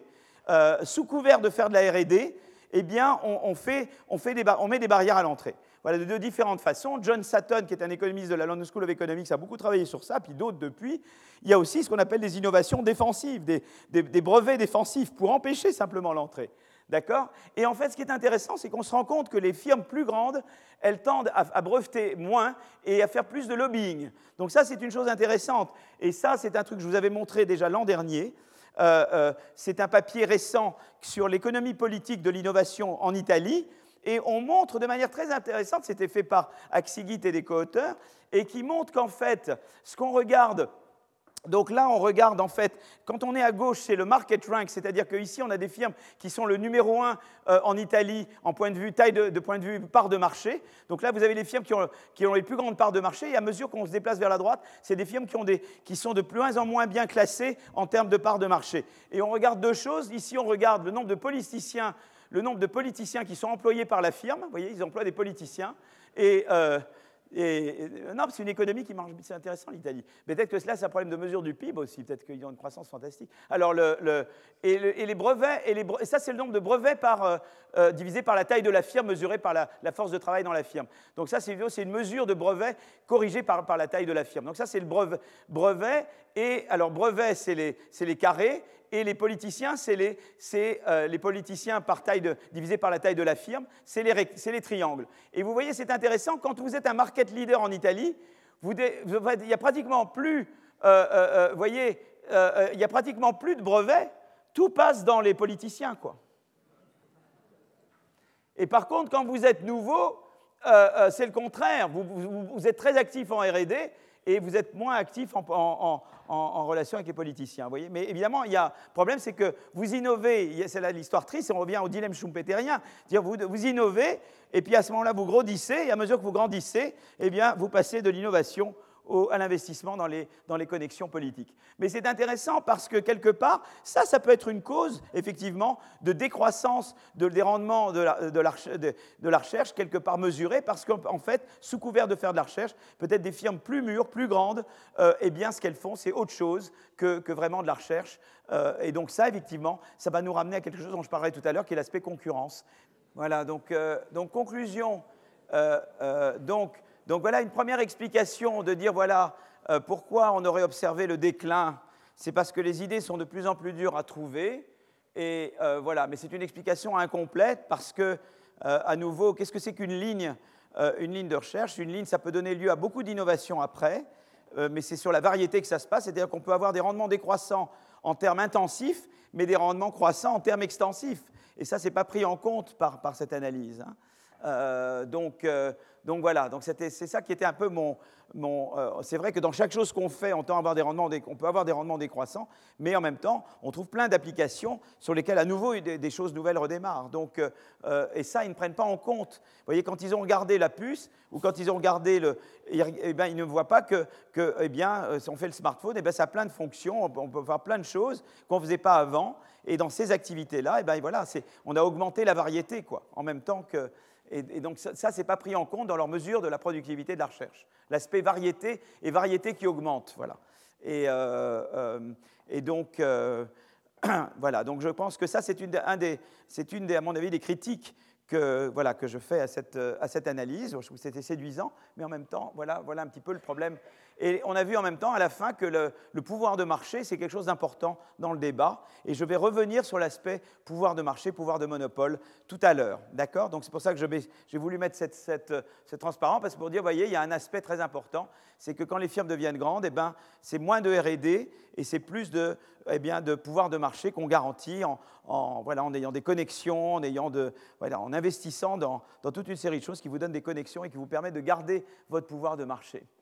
Euh, donc je vais maintenant euh, passer à une, autre explication. Et euh, l'autre explication que j'ai, elle est, elle est, basée en fait, elle est basée sur l'idée de crédit.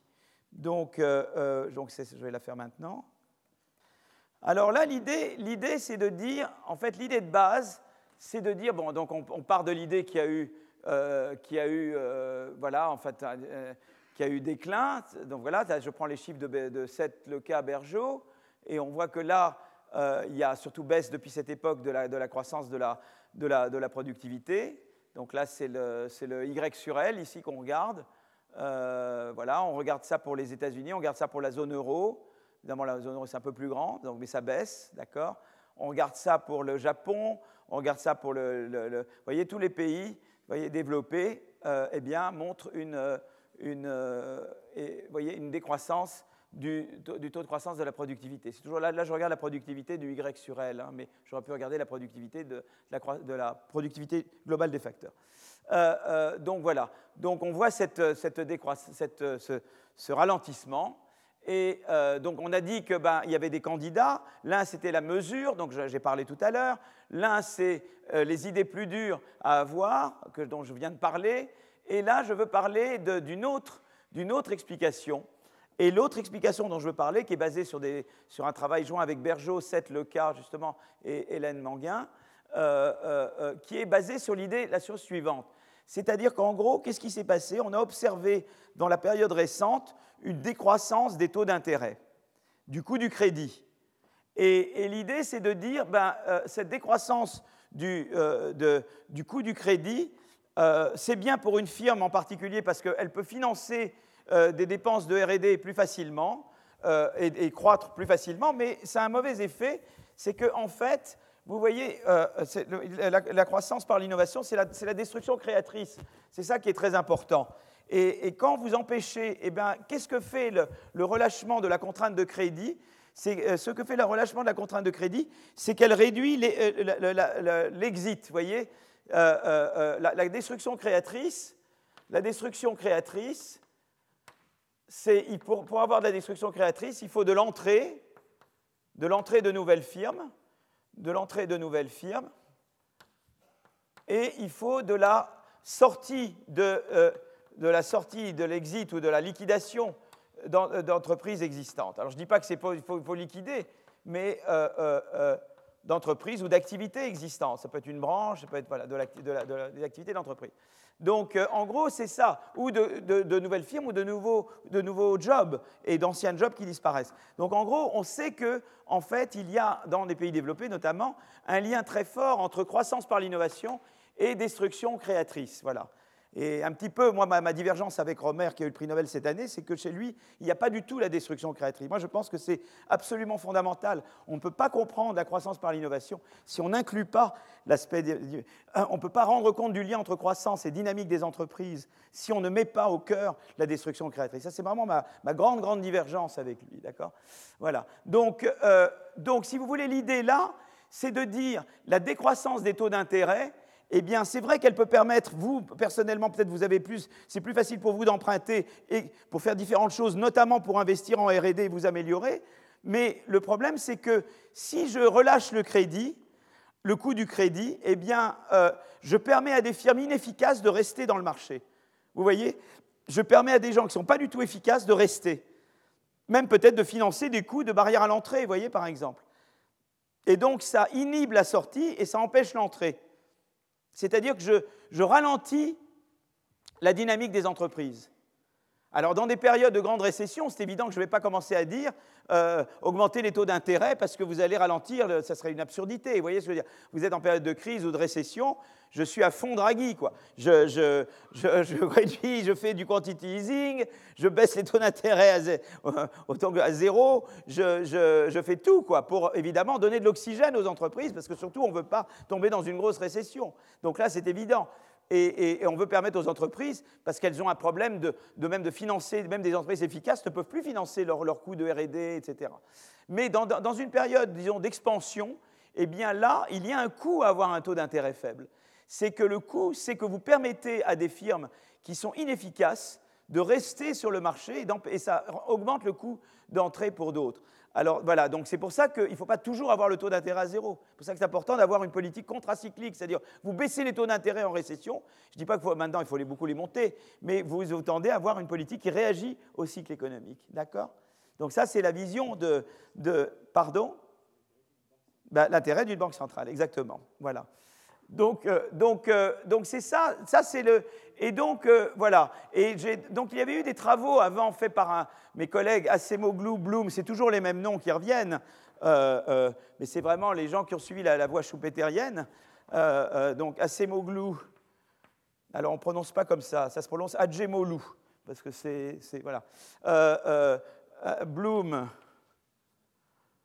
ah oui, Acemoglu, Axigid Bloom, Kerr c'est toujours Bloom, Kerr. Vous voyez, on retrouve les mêmes toujours. Hein. voilà. Et donc, ils ont un papier très intéressant sur la politique industrielle. Et dans ce papier, ils disent voilà, euh, euh, voyez, vous avez des entrants et des, firmes en place. On peut vouloir mettre en place une politique industrielle pour aider les firmes en place. Et moi, je suis pour la politique industrielle. bon, il faut la moderniser un peu, pas la faire comme on la faisait il y, a, il y a 50 ans, mais une politique industrielle moderne, etc. Mais ils disent, le problème de ça, c'est que vous subventionnez des gens en place, et du coup, vous augmentez le coût d'entrée pour des gens qui ne sont pas là. Donc s'il fallait une politique industrielle, on peut dire par exemple, je veux aider une ligne de recherche, un secteur, il faut aider tout le monde, y compris les entrants potentiels dans le secteur. Il ne faut pas dire, dire j'aide les gens qui sont là, au détriment de gens qui veulent rentrer. Parce que par exemple, vous aidez les gens en place, bah, ça rend le crédit plus difficile pour d'autres qui voudraient rentrer, ça devient une barrière. Et à ce moment-là, vous risquez de perdre. Vous perdez d'une main ce que vous donnez de l'autre. D'accord? Et eux mettent en garde déjà là-dessus. Et c'est intéressant parce que c'est toujours dans l'idée de dire une politique industrielle, elle doit être pro-concurrence. Elle ne doit pas aller contre la concurrence. C'est l'idée qu'on a défendu, que j'ai défendu ici dans, euh, dans cette salle euh, avant, à plusieurs reprises. D'accord?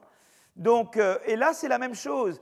Vous baissez le coût du crédit, c'est bien pour les firmes en place, mais attention, ça risque, ça peut risquer de faire baisser le taux de croissance au total parce que vous allez, vous allez, vous allez aller à l'encontre de ce mouvement de destruction créatrice qui, qui, est, qui est, vraiment au cœur du processus d'innovation. Euh, euh, donc, alors, ce qui est intéressant, c'est que là, vous voyez un déclin de la croissance de la productivité, et là, euh, euh, mes collègues euh, Seth et co-auteurs montrent que depuis 85 et maintenant, eh bien, les, taux d'intérêt sur les bons à 10 ans ont décru à peu près partout dans les pays développés. Donc ils disent c'est intéressant, ce n'est pas une preuve de causalité, mais ils disent c'est intéressant. On voit qu'il y a eu qu'il y a eu une tendance à la décroissance des taux d'intérêt. Elle aurait dû normalement booster la, recherche et la croissance. Or, euh, on ne voit pas d'augmentation de la croissance. C'est peu parce qu'il y a des facteurs qui vont à l'encontre, les fameux vents contraires de Gordon, ou j'en sais rien. Mais voilà, donc ça, c'est preuve de rien du tout, ça. Mais il dit, c'est intéressant, c'est comme ça qu'on commence. Quand on, fait une recherche en économie, il dit, tiens, c'est curieux, quoi. Euh, alors, ça n'a pas du tout valeur de, de, quoi que ce soit de montrer ces deux courbes l'une à côté de l'autre. Mais ça vous donne une motivation, se dire, tiens, peut-être qu'il y a un lien entre ces deux choses-là. Peut-être pas. D'accord? Donc, euh, euh, en fait, si vous voulez, l'idée, c'est de dire, voilà, on, va, on, va, faire un modèle. Alors, moi, je ne vais pas vous montrer de, modèle euh, aujourd'hui, mais on peut avoir un modèle où si je parle d'un endroit, là, je représente le degré de contrainte financière de l'entreprise, partons d'un degré où j'ai beaucoup de contraintes financières, eh bien, on peut facilement construire un modèle où si on relâche la contrainte financière, l'effet immédiat le premier effet, ça va être d'augmenter la croissance de la productivité parce que l'entreprise peut enfin financer des dépenses de RD qu'elle ne pouvait pas financer avant. Mais euh, au-delà d'un certain point, il se peut que ça aille dans l'autre sens parce que vous allez avoir le facteur qui joue à travers la réallocation, c'est-à-dire qui empêche des gens potentiellement plus efficaces de venir remplacer des gens qui sont en place et qui sont potentiellement moins efficaces. Voyez? Et ça, c'est l'effet qui n'était pas mis en valeur. Toute la littérature sur finance et croissance ne regarde que cet effet-là. Elle ignore cet effet-là. Et moi, ce que je viens de faire dans un papier récent, et dont je vais vous parler maintenant, c'est de montrer qu'il y a aussi cet effet. Il y a cet effet, mais il y a celui-là. Et il faut prendre en compte les deux. Vous voyez, il y a, un effet pervers d'un crédit trop facile. Voilà. D'accord?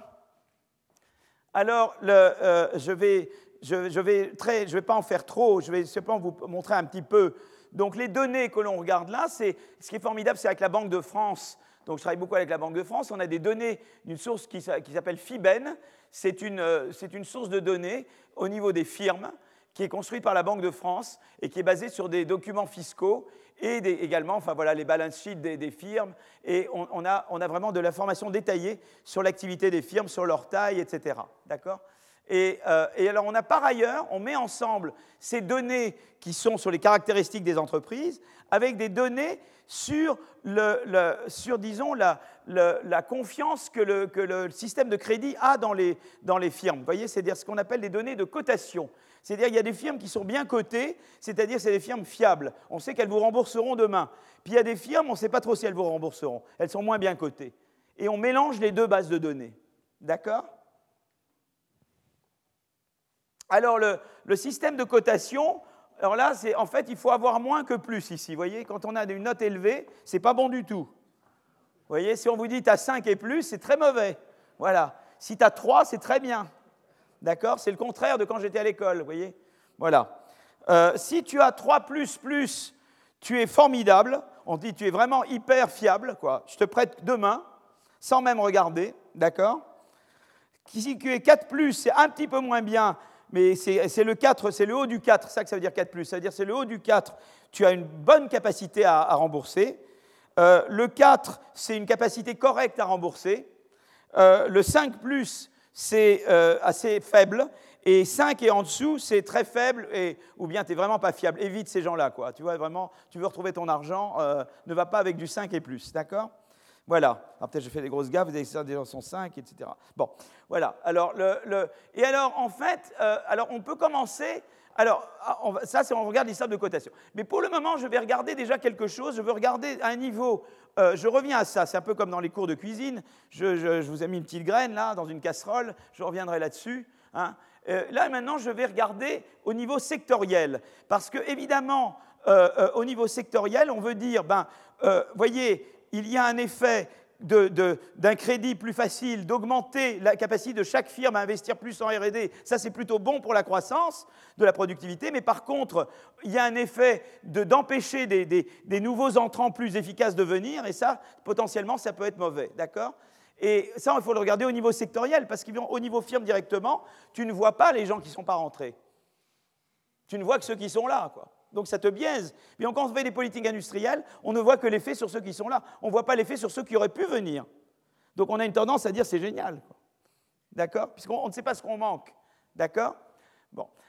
Donc, euh, alors là, on va regarder, on va, on va, on va régresser la, la, croissance de la productivité sur une mesure de spread. Euh, euh, le spread, c'est la différence entre le taux auquel le, taux, si vous voulez, un spread élevé, c'est quand c'est le, coût du crédit, le vrai coût du crédit, mais le EONIA, c'est le, taux auquel euh, euh, le, EONIA, c'est le taux moyen des transactions interbancaires. Vous voyez, c'est un peu comme le LIBOR. Vous voyez, c'est un, taux de référence. Donc, ce que vous faites, c'est que vous régressez la, croissance de, la, de, la, PGF, de la productivité, sur le spread, qui est la différence entre le taux de crédit vraiment, quoi, le coût du crédit, et le taux auquel les banques se prêtent. Euh, euh, et évidemment, l'idée c'est de dire, eh bien, euh, si un secteur, est très risqué, eh le, spread devrait être plus grand, quoi. Voyez Donc, voyez, là, vous voyez cette mesure de spread qui est là. Ça vous reflète le coût du crédit.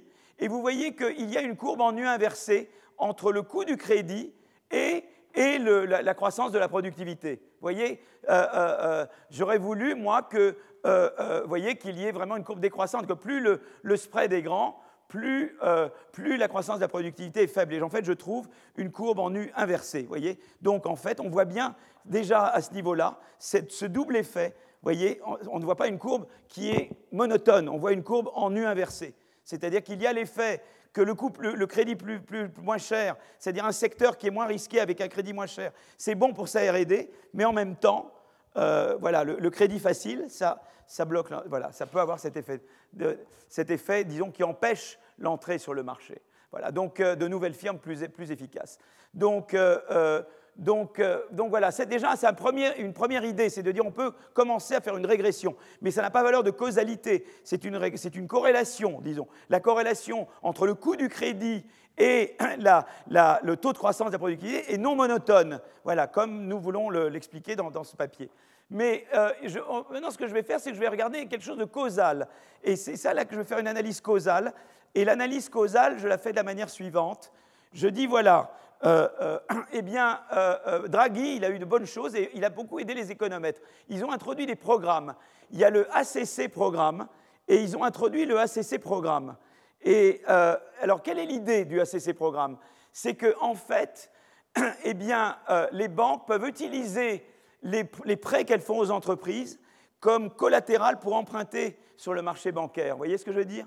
Elles, elles disent voilà, j'emprunte, je prête à telle firme, c'est comme un actif et ça me donne un collatéral qui permet d'emprunter et d'étendre mes activités, et d'emprunter plus sur le marché bancaire, d'aller me refinancer plus auprès de la Banque centrale.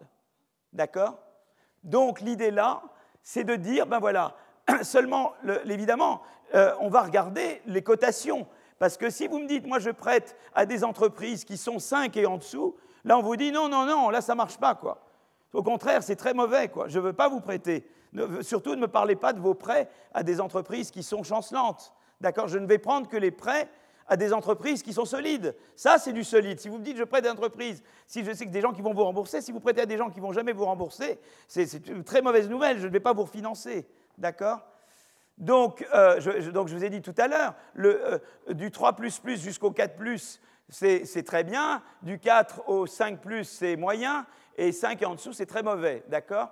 Donc, qu'est-ce qui s'est passé? Eh bien, le, programme ACC, eh bien, qu'est-ce qu'il a fait? Il a, dit, voilà, sont éligibles pour un refinancement auprès de la Banque centrale euh, euh, crédits qui sont euh, au-dessus de 4 Et alors, qu'est-ce qu'a fait le ACC Ils ont dit, eh bien, on va descendre ça au 4. Vous voyez, c'est-à-dire que le 5 jusqu'au 4 était toujours éligible, le 4 devient éligible, et en dessous du 4, ça reste non éligible. Mais le 4 va passer au éligible. Donc le 4, ça veut dire que le crédit à des entreprises qui sont en cotation 4 va, s'améliorer. Et on va voir l'effet que ça a sur ces entreprises. C'est une expérience naturelle. Vous comprenez? Et on a le groupe de, traitement, qui est les firmes qui sont en cotation 4, et le groupe de contrôle, c'est celles qui étaient dans le même groupe que 4, c'est-à-dire le 5 ⁇ le 5 plus était avec le 4 avant. Maintenant, le 4 va rejoindre le 4 plus, mais le 5, mais le, mais le 4, mais le, voyez, le, 5 plus rejoint le 5 et en dessous, quoi. Et là, on a le groupe de traitement et le groupe de contrôle. Et on peut voir l'effet de la, on peut voir l'effet de, du, de, la, du desserrement du crédit, d'accord? Donc, euh, alors le programme est annoncé en décembre 2011, il est implémenté en février, en février 2012. Et alors là, ce qui est très intéressant, c'est que vous voyez là, de manière très claire, c'est que, euh, euh, eh bien, vous voyez là que, euh, voyez l'évolution de la qualité, vous voyez l'évolution de la qualité voyez, de, des loans, voyez, et, en fait, ce qu'on regarde la chose suivante, de la quantité, je veux dire, de, nouveaux loans, et vous voyez que, regardez, là, je montre ensemble les 4 et les 5 plus. Vous voyez que le 4 et les 5 plus, c'est l'évolution au cours du temps de, disons, du ratio de, nouveaux prêts sur les revenus. C'est la même chose. Et puis tout d'un coup, ça se détache. Vous voyez, les 5 plus baissent et les, et les 4 vont là. Vous voyez? Vous voyez la, capacité d'avoir des, des, nouveaux emprunts sur, par rapport à la taille de la firme, elle est la même pour les 4 et les 5 plus. Et à ce moment-là, il y a détachement des deux. C'est joli comme chose, non? Hein, c'est beau, là, ce détachement de ces deux courbes-là. Ils sont ensemble et là, ils ne sont plus ensemble, vous voyez? Voilà. Donc ça veut dire que la contrainte financière se relâche pour les firmes qui sont quatre, tandis que pour les cinq, euh, elle ne se relâche pas. Voilà. Donc c'est le, vous voyez, donc au contraire, ça, voilà, même là, ça empire, vous voyez, ça, retombe. Voilà. Donc, euh, alors maintenant, qu'est-ce qu'on regarde? Je ne vais pas vous montrer des, régressions, mais ce qu'on montre là, c'est qu'on régresse le taux de croissance de la productivité de l'entreprise sur deux choses. Est-ce que tu es le groupe de traitement, c'est-à-dire que tu es 4 ou pas, et post-ACC, c'est avant versus après. Donc ce que je fais, c'est que je dis, voilà, il y a l'événement implémentation du programme, je l'applique à Simon qui, lui, est traitement, il est 4, il est 4 moi je suis 5 +, je suis le groupe de contrôle, et on va regarder la croissance différenciée de, Simon et de moi. D'accord? Qu'est-ce que ça apporte que Simon soit un 4 après par, rapport à avant la, période de mise en place de cette politique? D'accord? Et ce qu'on voit, c'est que eh bien, c'est très bon pour la croissance de la productivité. C'est toujours très bon. Vous voyez, Simon, il gagne, il gagne, euh, euh, il gagne, voilà. Là, il gagne partout. Voilà, ça, c'est la croissance de la productivité.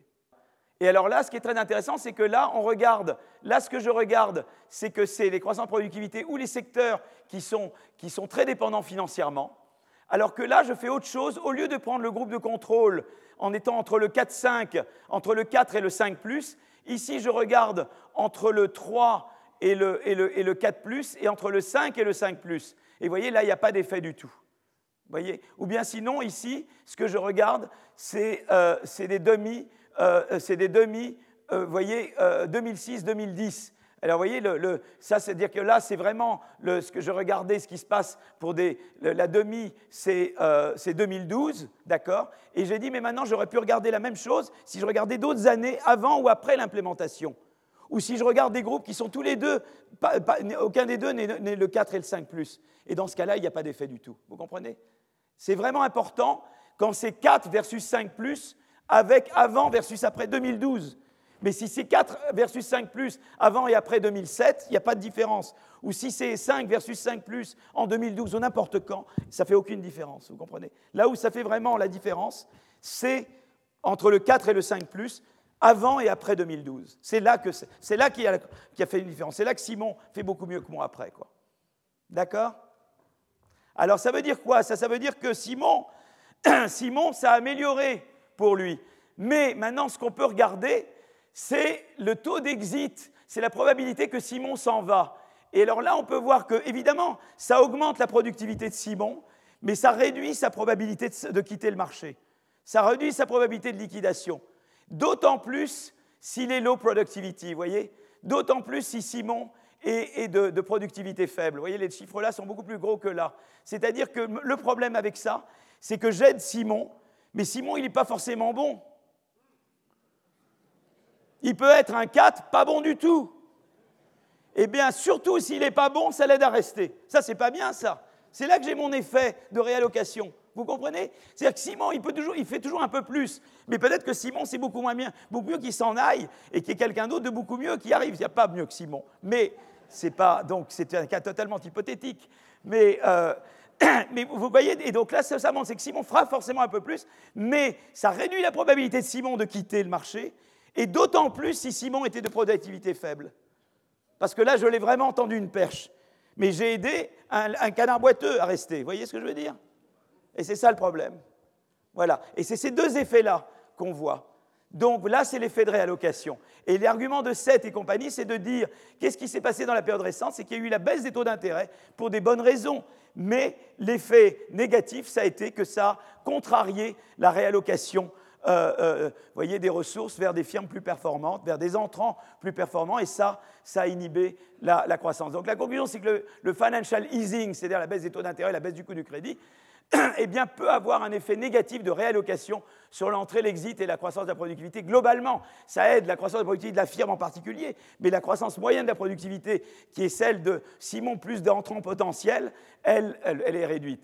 Donc, voilà, donc c'est une explication partielle, mais euh, ce n'est pas forcément l'explication principale. Voilà. Donc maintenant, je vais passer, il me reste, il, me reste 20 minutes, et je termine avec l'explication que moi je préfère. Je ne dis pas que ces explications n'ont pas du vrai, mais je pense qu'il y a autre chose, et je vais vous parler de la dernière explication.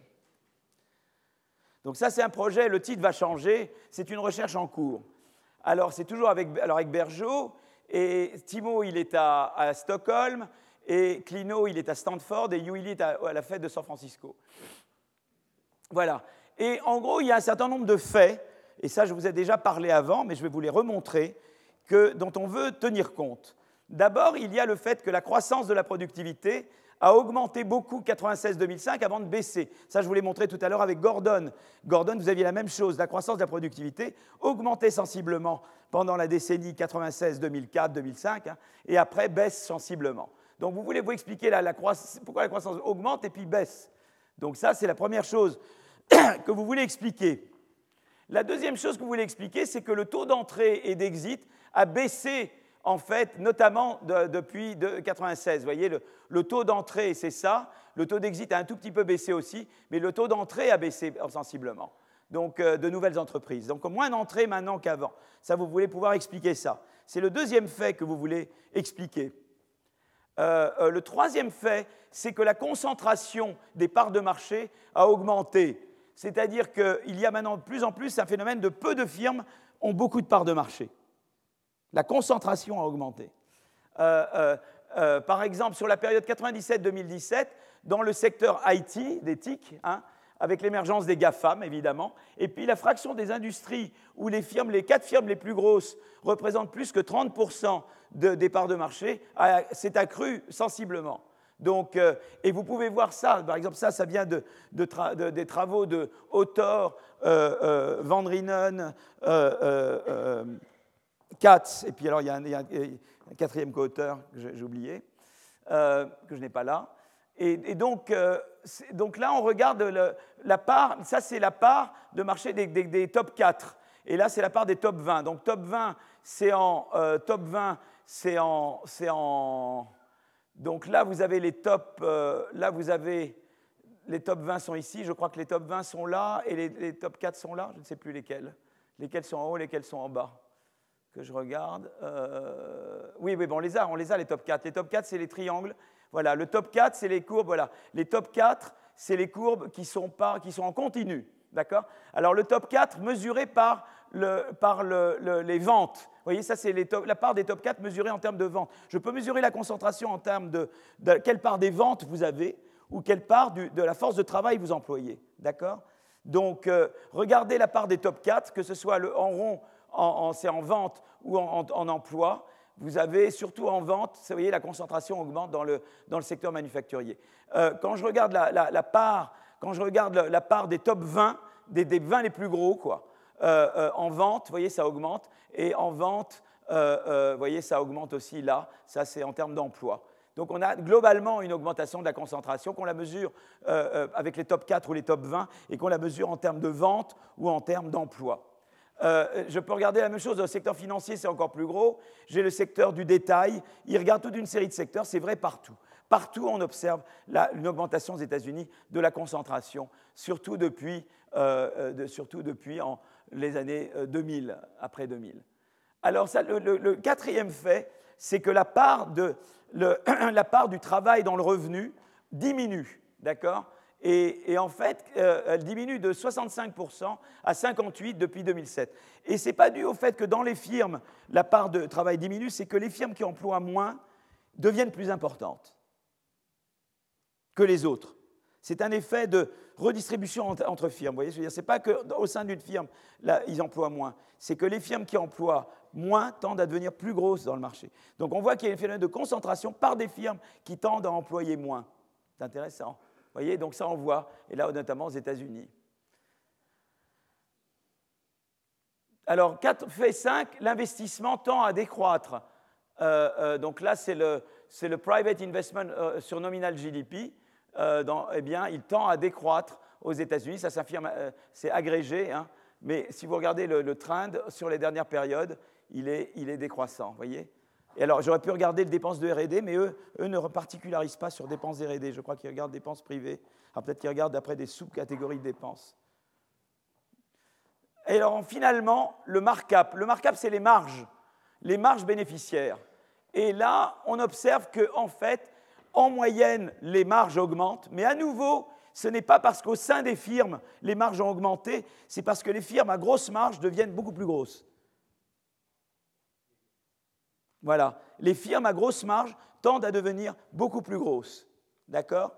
Et c'est un phénomène à nouveau between et pas within. En fait, à l'intérieur des firmes, il n'y a pas vraiment d'augmentation, il y a même plutôt diminution. Et là, on peut voir ça. La courbe en pointillé, c'est la marge en moyenne, elle augmente. Et, la courbe en jaune, c'est la moyenne entre firmes de la, variation à l'intérieur de la firme. Vous voyez ce que je veux dire? Et on voit que ça, ça, a tendance à être constant ou diminuer. Donc si on fait la moyenne des évolutions intra-firmes de, des marges, ça a plutôt tendance à baisser. Mais la marge au total, la marge moyenne, elle, elle augmente. Ça veut dire que dans, dans les firmes, en général, les marges ou n'augmentent pas ou baissent à l'intérieur des firmes. Et je fais la moyenne, et c'est plutôt quelque chose qui baisse. Mais les firmes à grosse marge deviennent beaucoup plus importantes que les firmes qui ont des, marges moins faibles. Et c'est pour ça que la marge moyenne augmente. D'accord? Et donc on veut une explication. Et moi, je ne vais pas vous embêter avec des maths parce qu'il est moins le quart. D'accord? Je vais juste vous donner l'idée la suivante. Vous avez des firmes. Et ces firmes, eh bien, elles produisent toute une série de biens chaque firme peut produire N biens. Je vous ai dit, la variété, c'est important. Et bien voilà un modèle où la variété peut augmenter. Je peux décider combien d'activités je peux avoir. Alors évidemment, en général, plus j'ai des activités, plus le coût va être, important. C'est à un moment donné, il y a des bornes. Les firmes ont, ce qu'on appelle des, boundaries, elles ont des frontières, parce que je ne peux pas faire une infinité de choses plus je fais de choses, plus ça devient coûteux d'ajouter une activité, parce que je dois me, disperser davantage.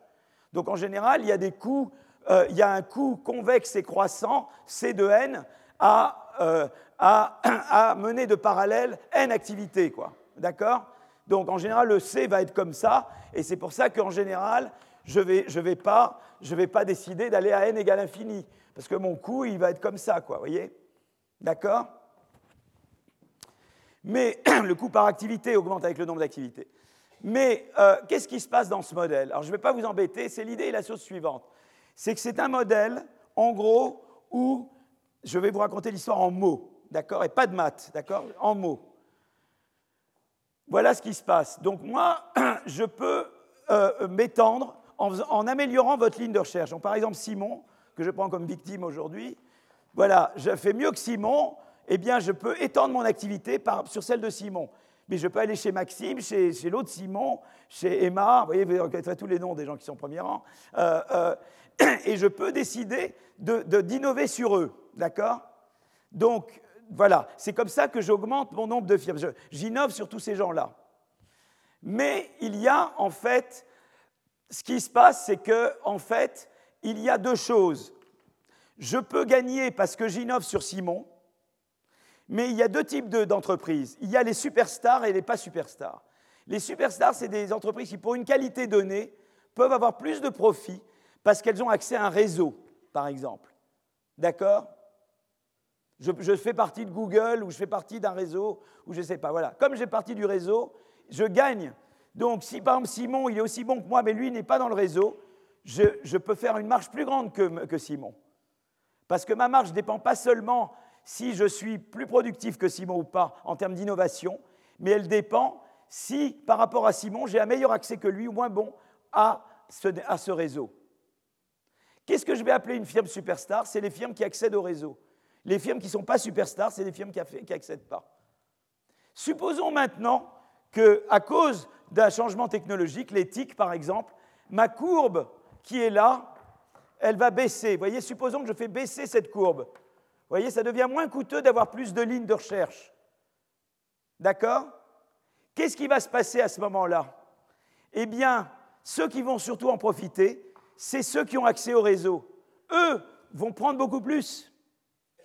Sur le moment, ça va faire augmenter la productivité parce qu'ils sont quand même plus productifs. En moyenne, ils sont plus productifs puisque pour un niveau technologique égal, ils ont l'accès au réseau que les autres n'ont pas. Donc euh, l'effet de court terme va être d'augmenter la croissance de la productivité. Mais à long terme, qu'est-ce qui va se passer? C'est que ces firmes-là qui ont un accès privilégié, elles vont tout envahir et elles vont décourager les, futurs Simons d'innover. Parce qu'eux vont dire, même si j'innove, je vais devoir me concurrencer une firme qui, a un gros avantage en termes de coût sur moi. Et donc c'est ça qui va se passer. C'est-à-dire qu'en fait, les TIC qui ont permis aux firmes de s'agrandir, de, voyez, parce que j'ai l'informatique et tout ça, je peux gérer beaucoup plus d'activités, c'est plutôt bien pour la productivité.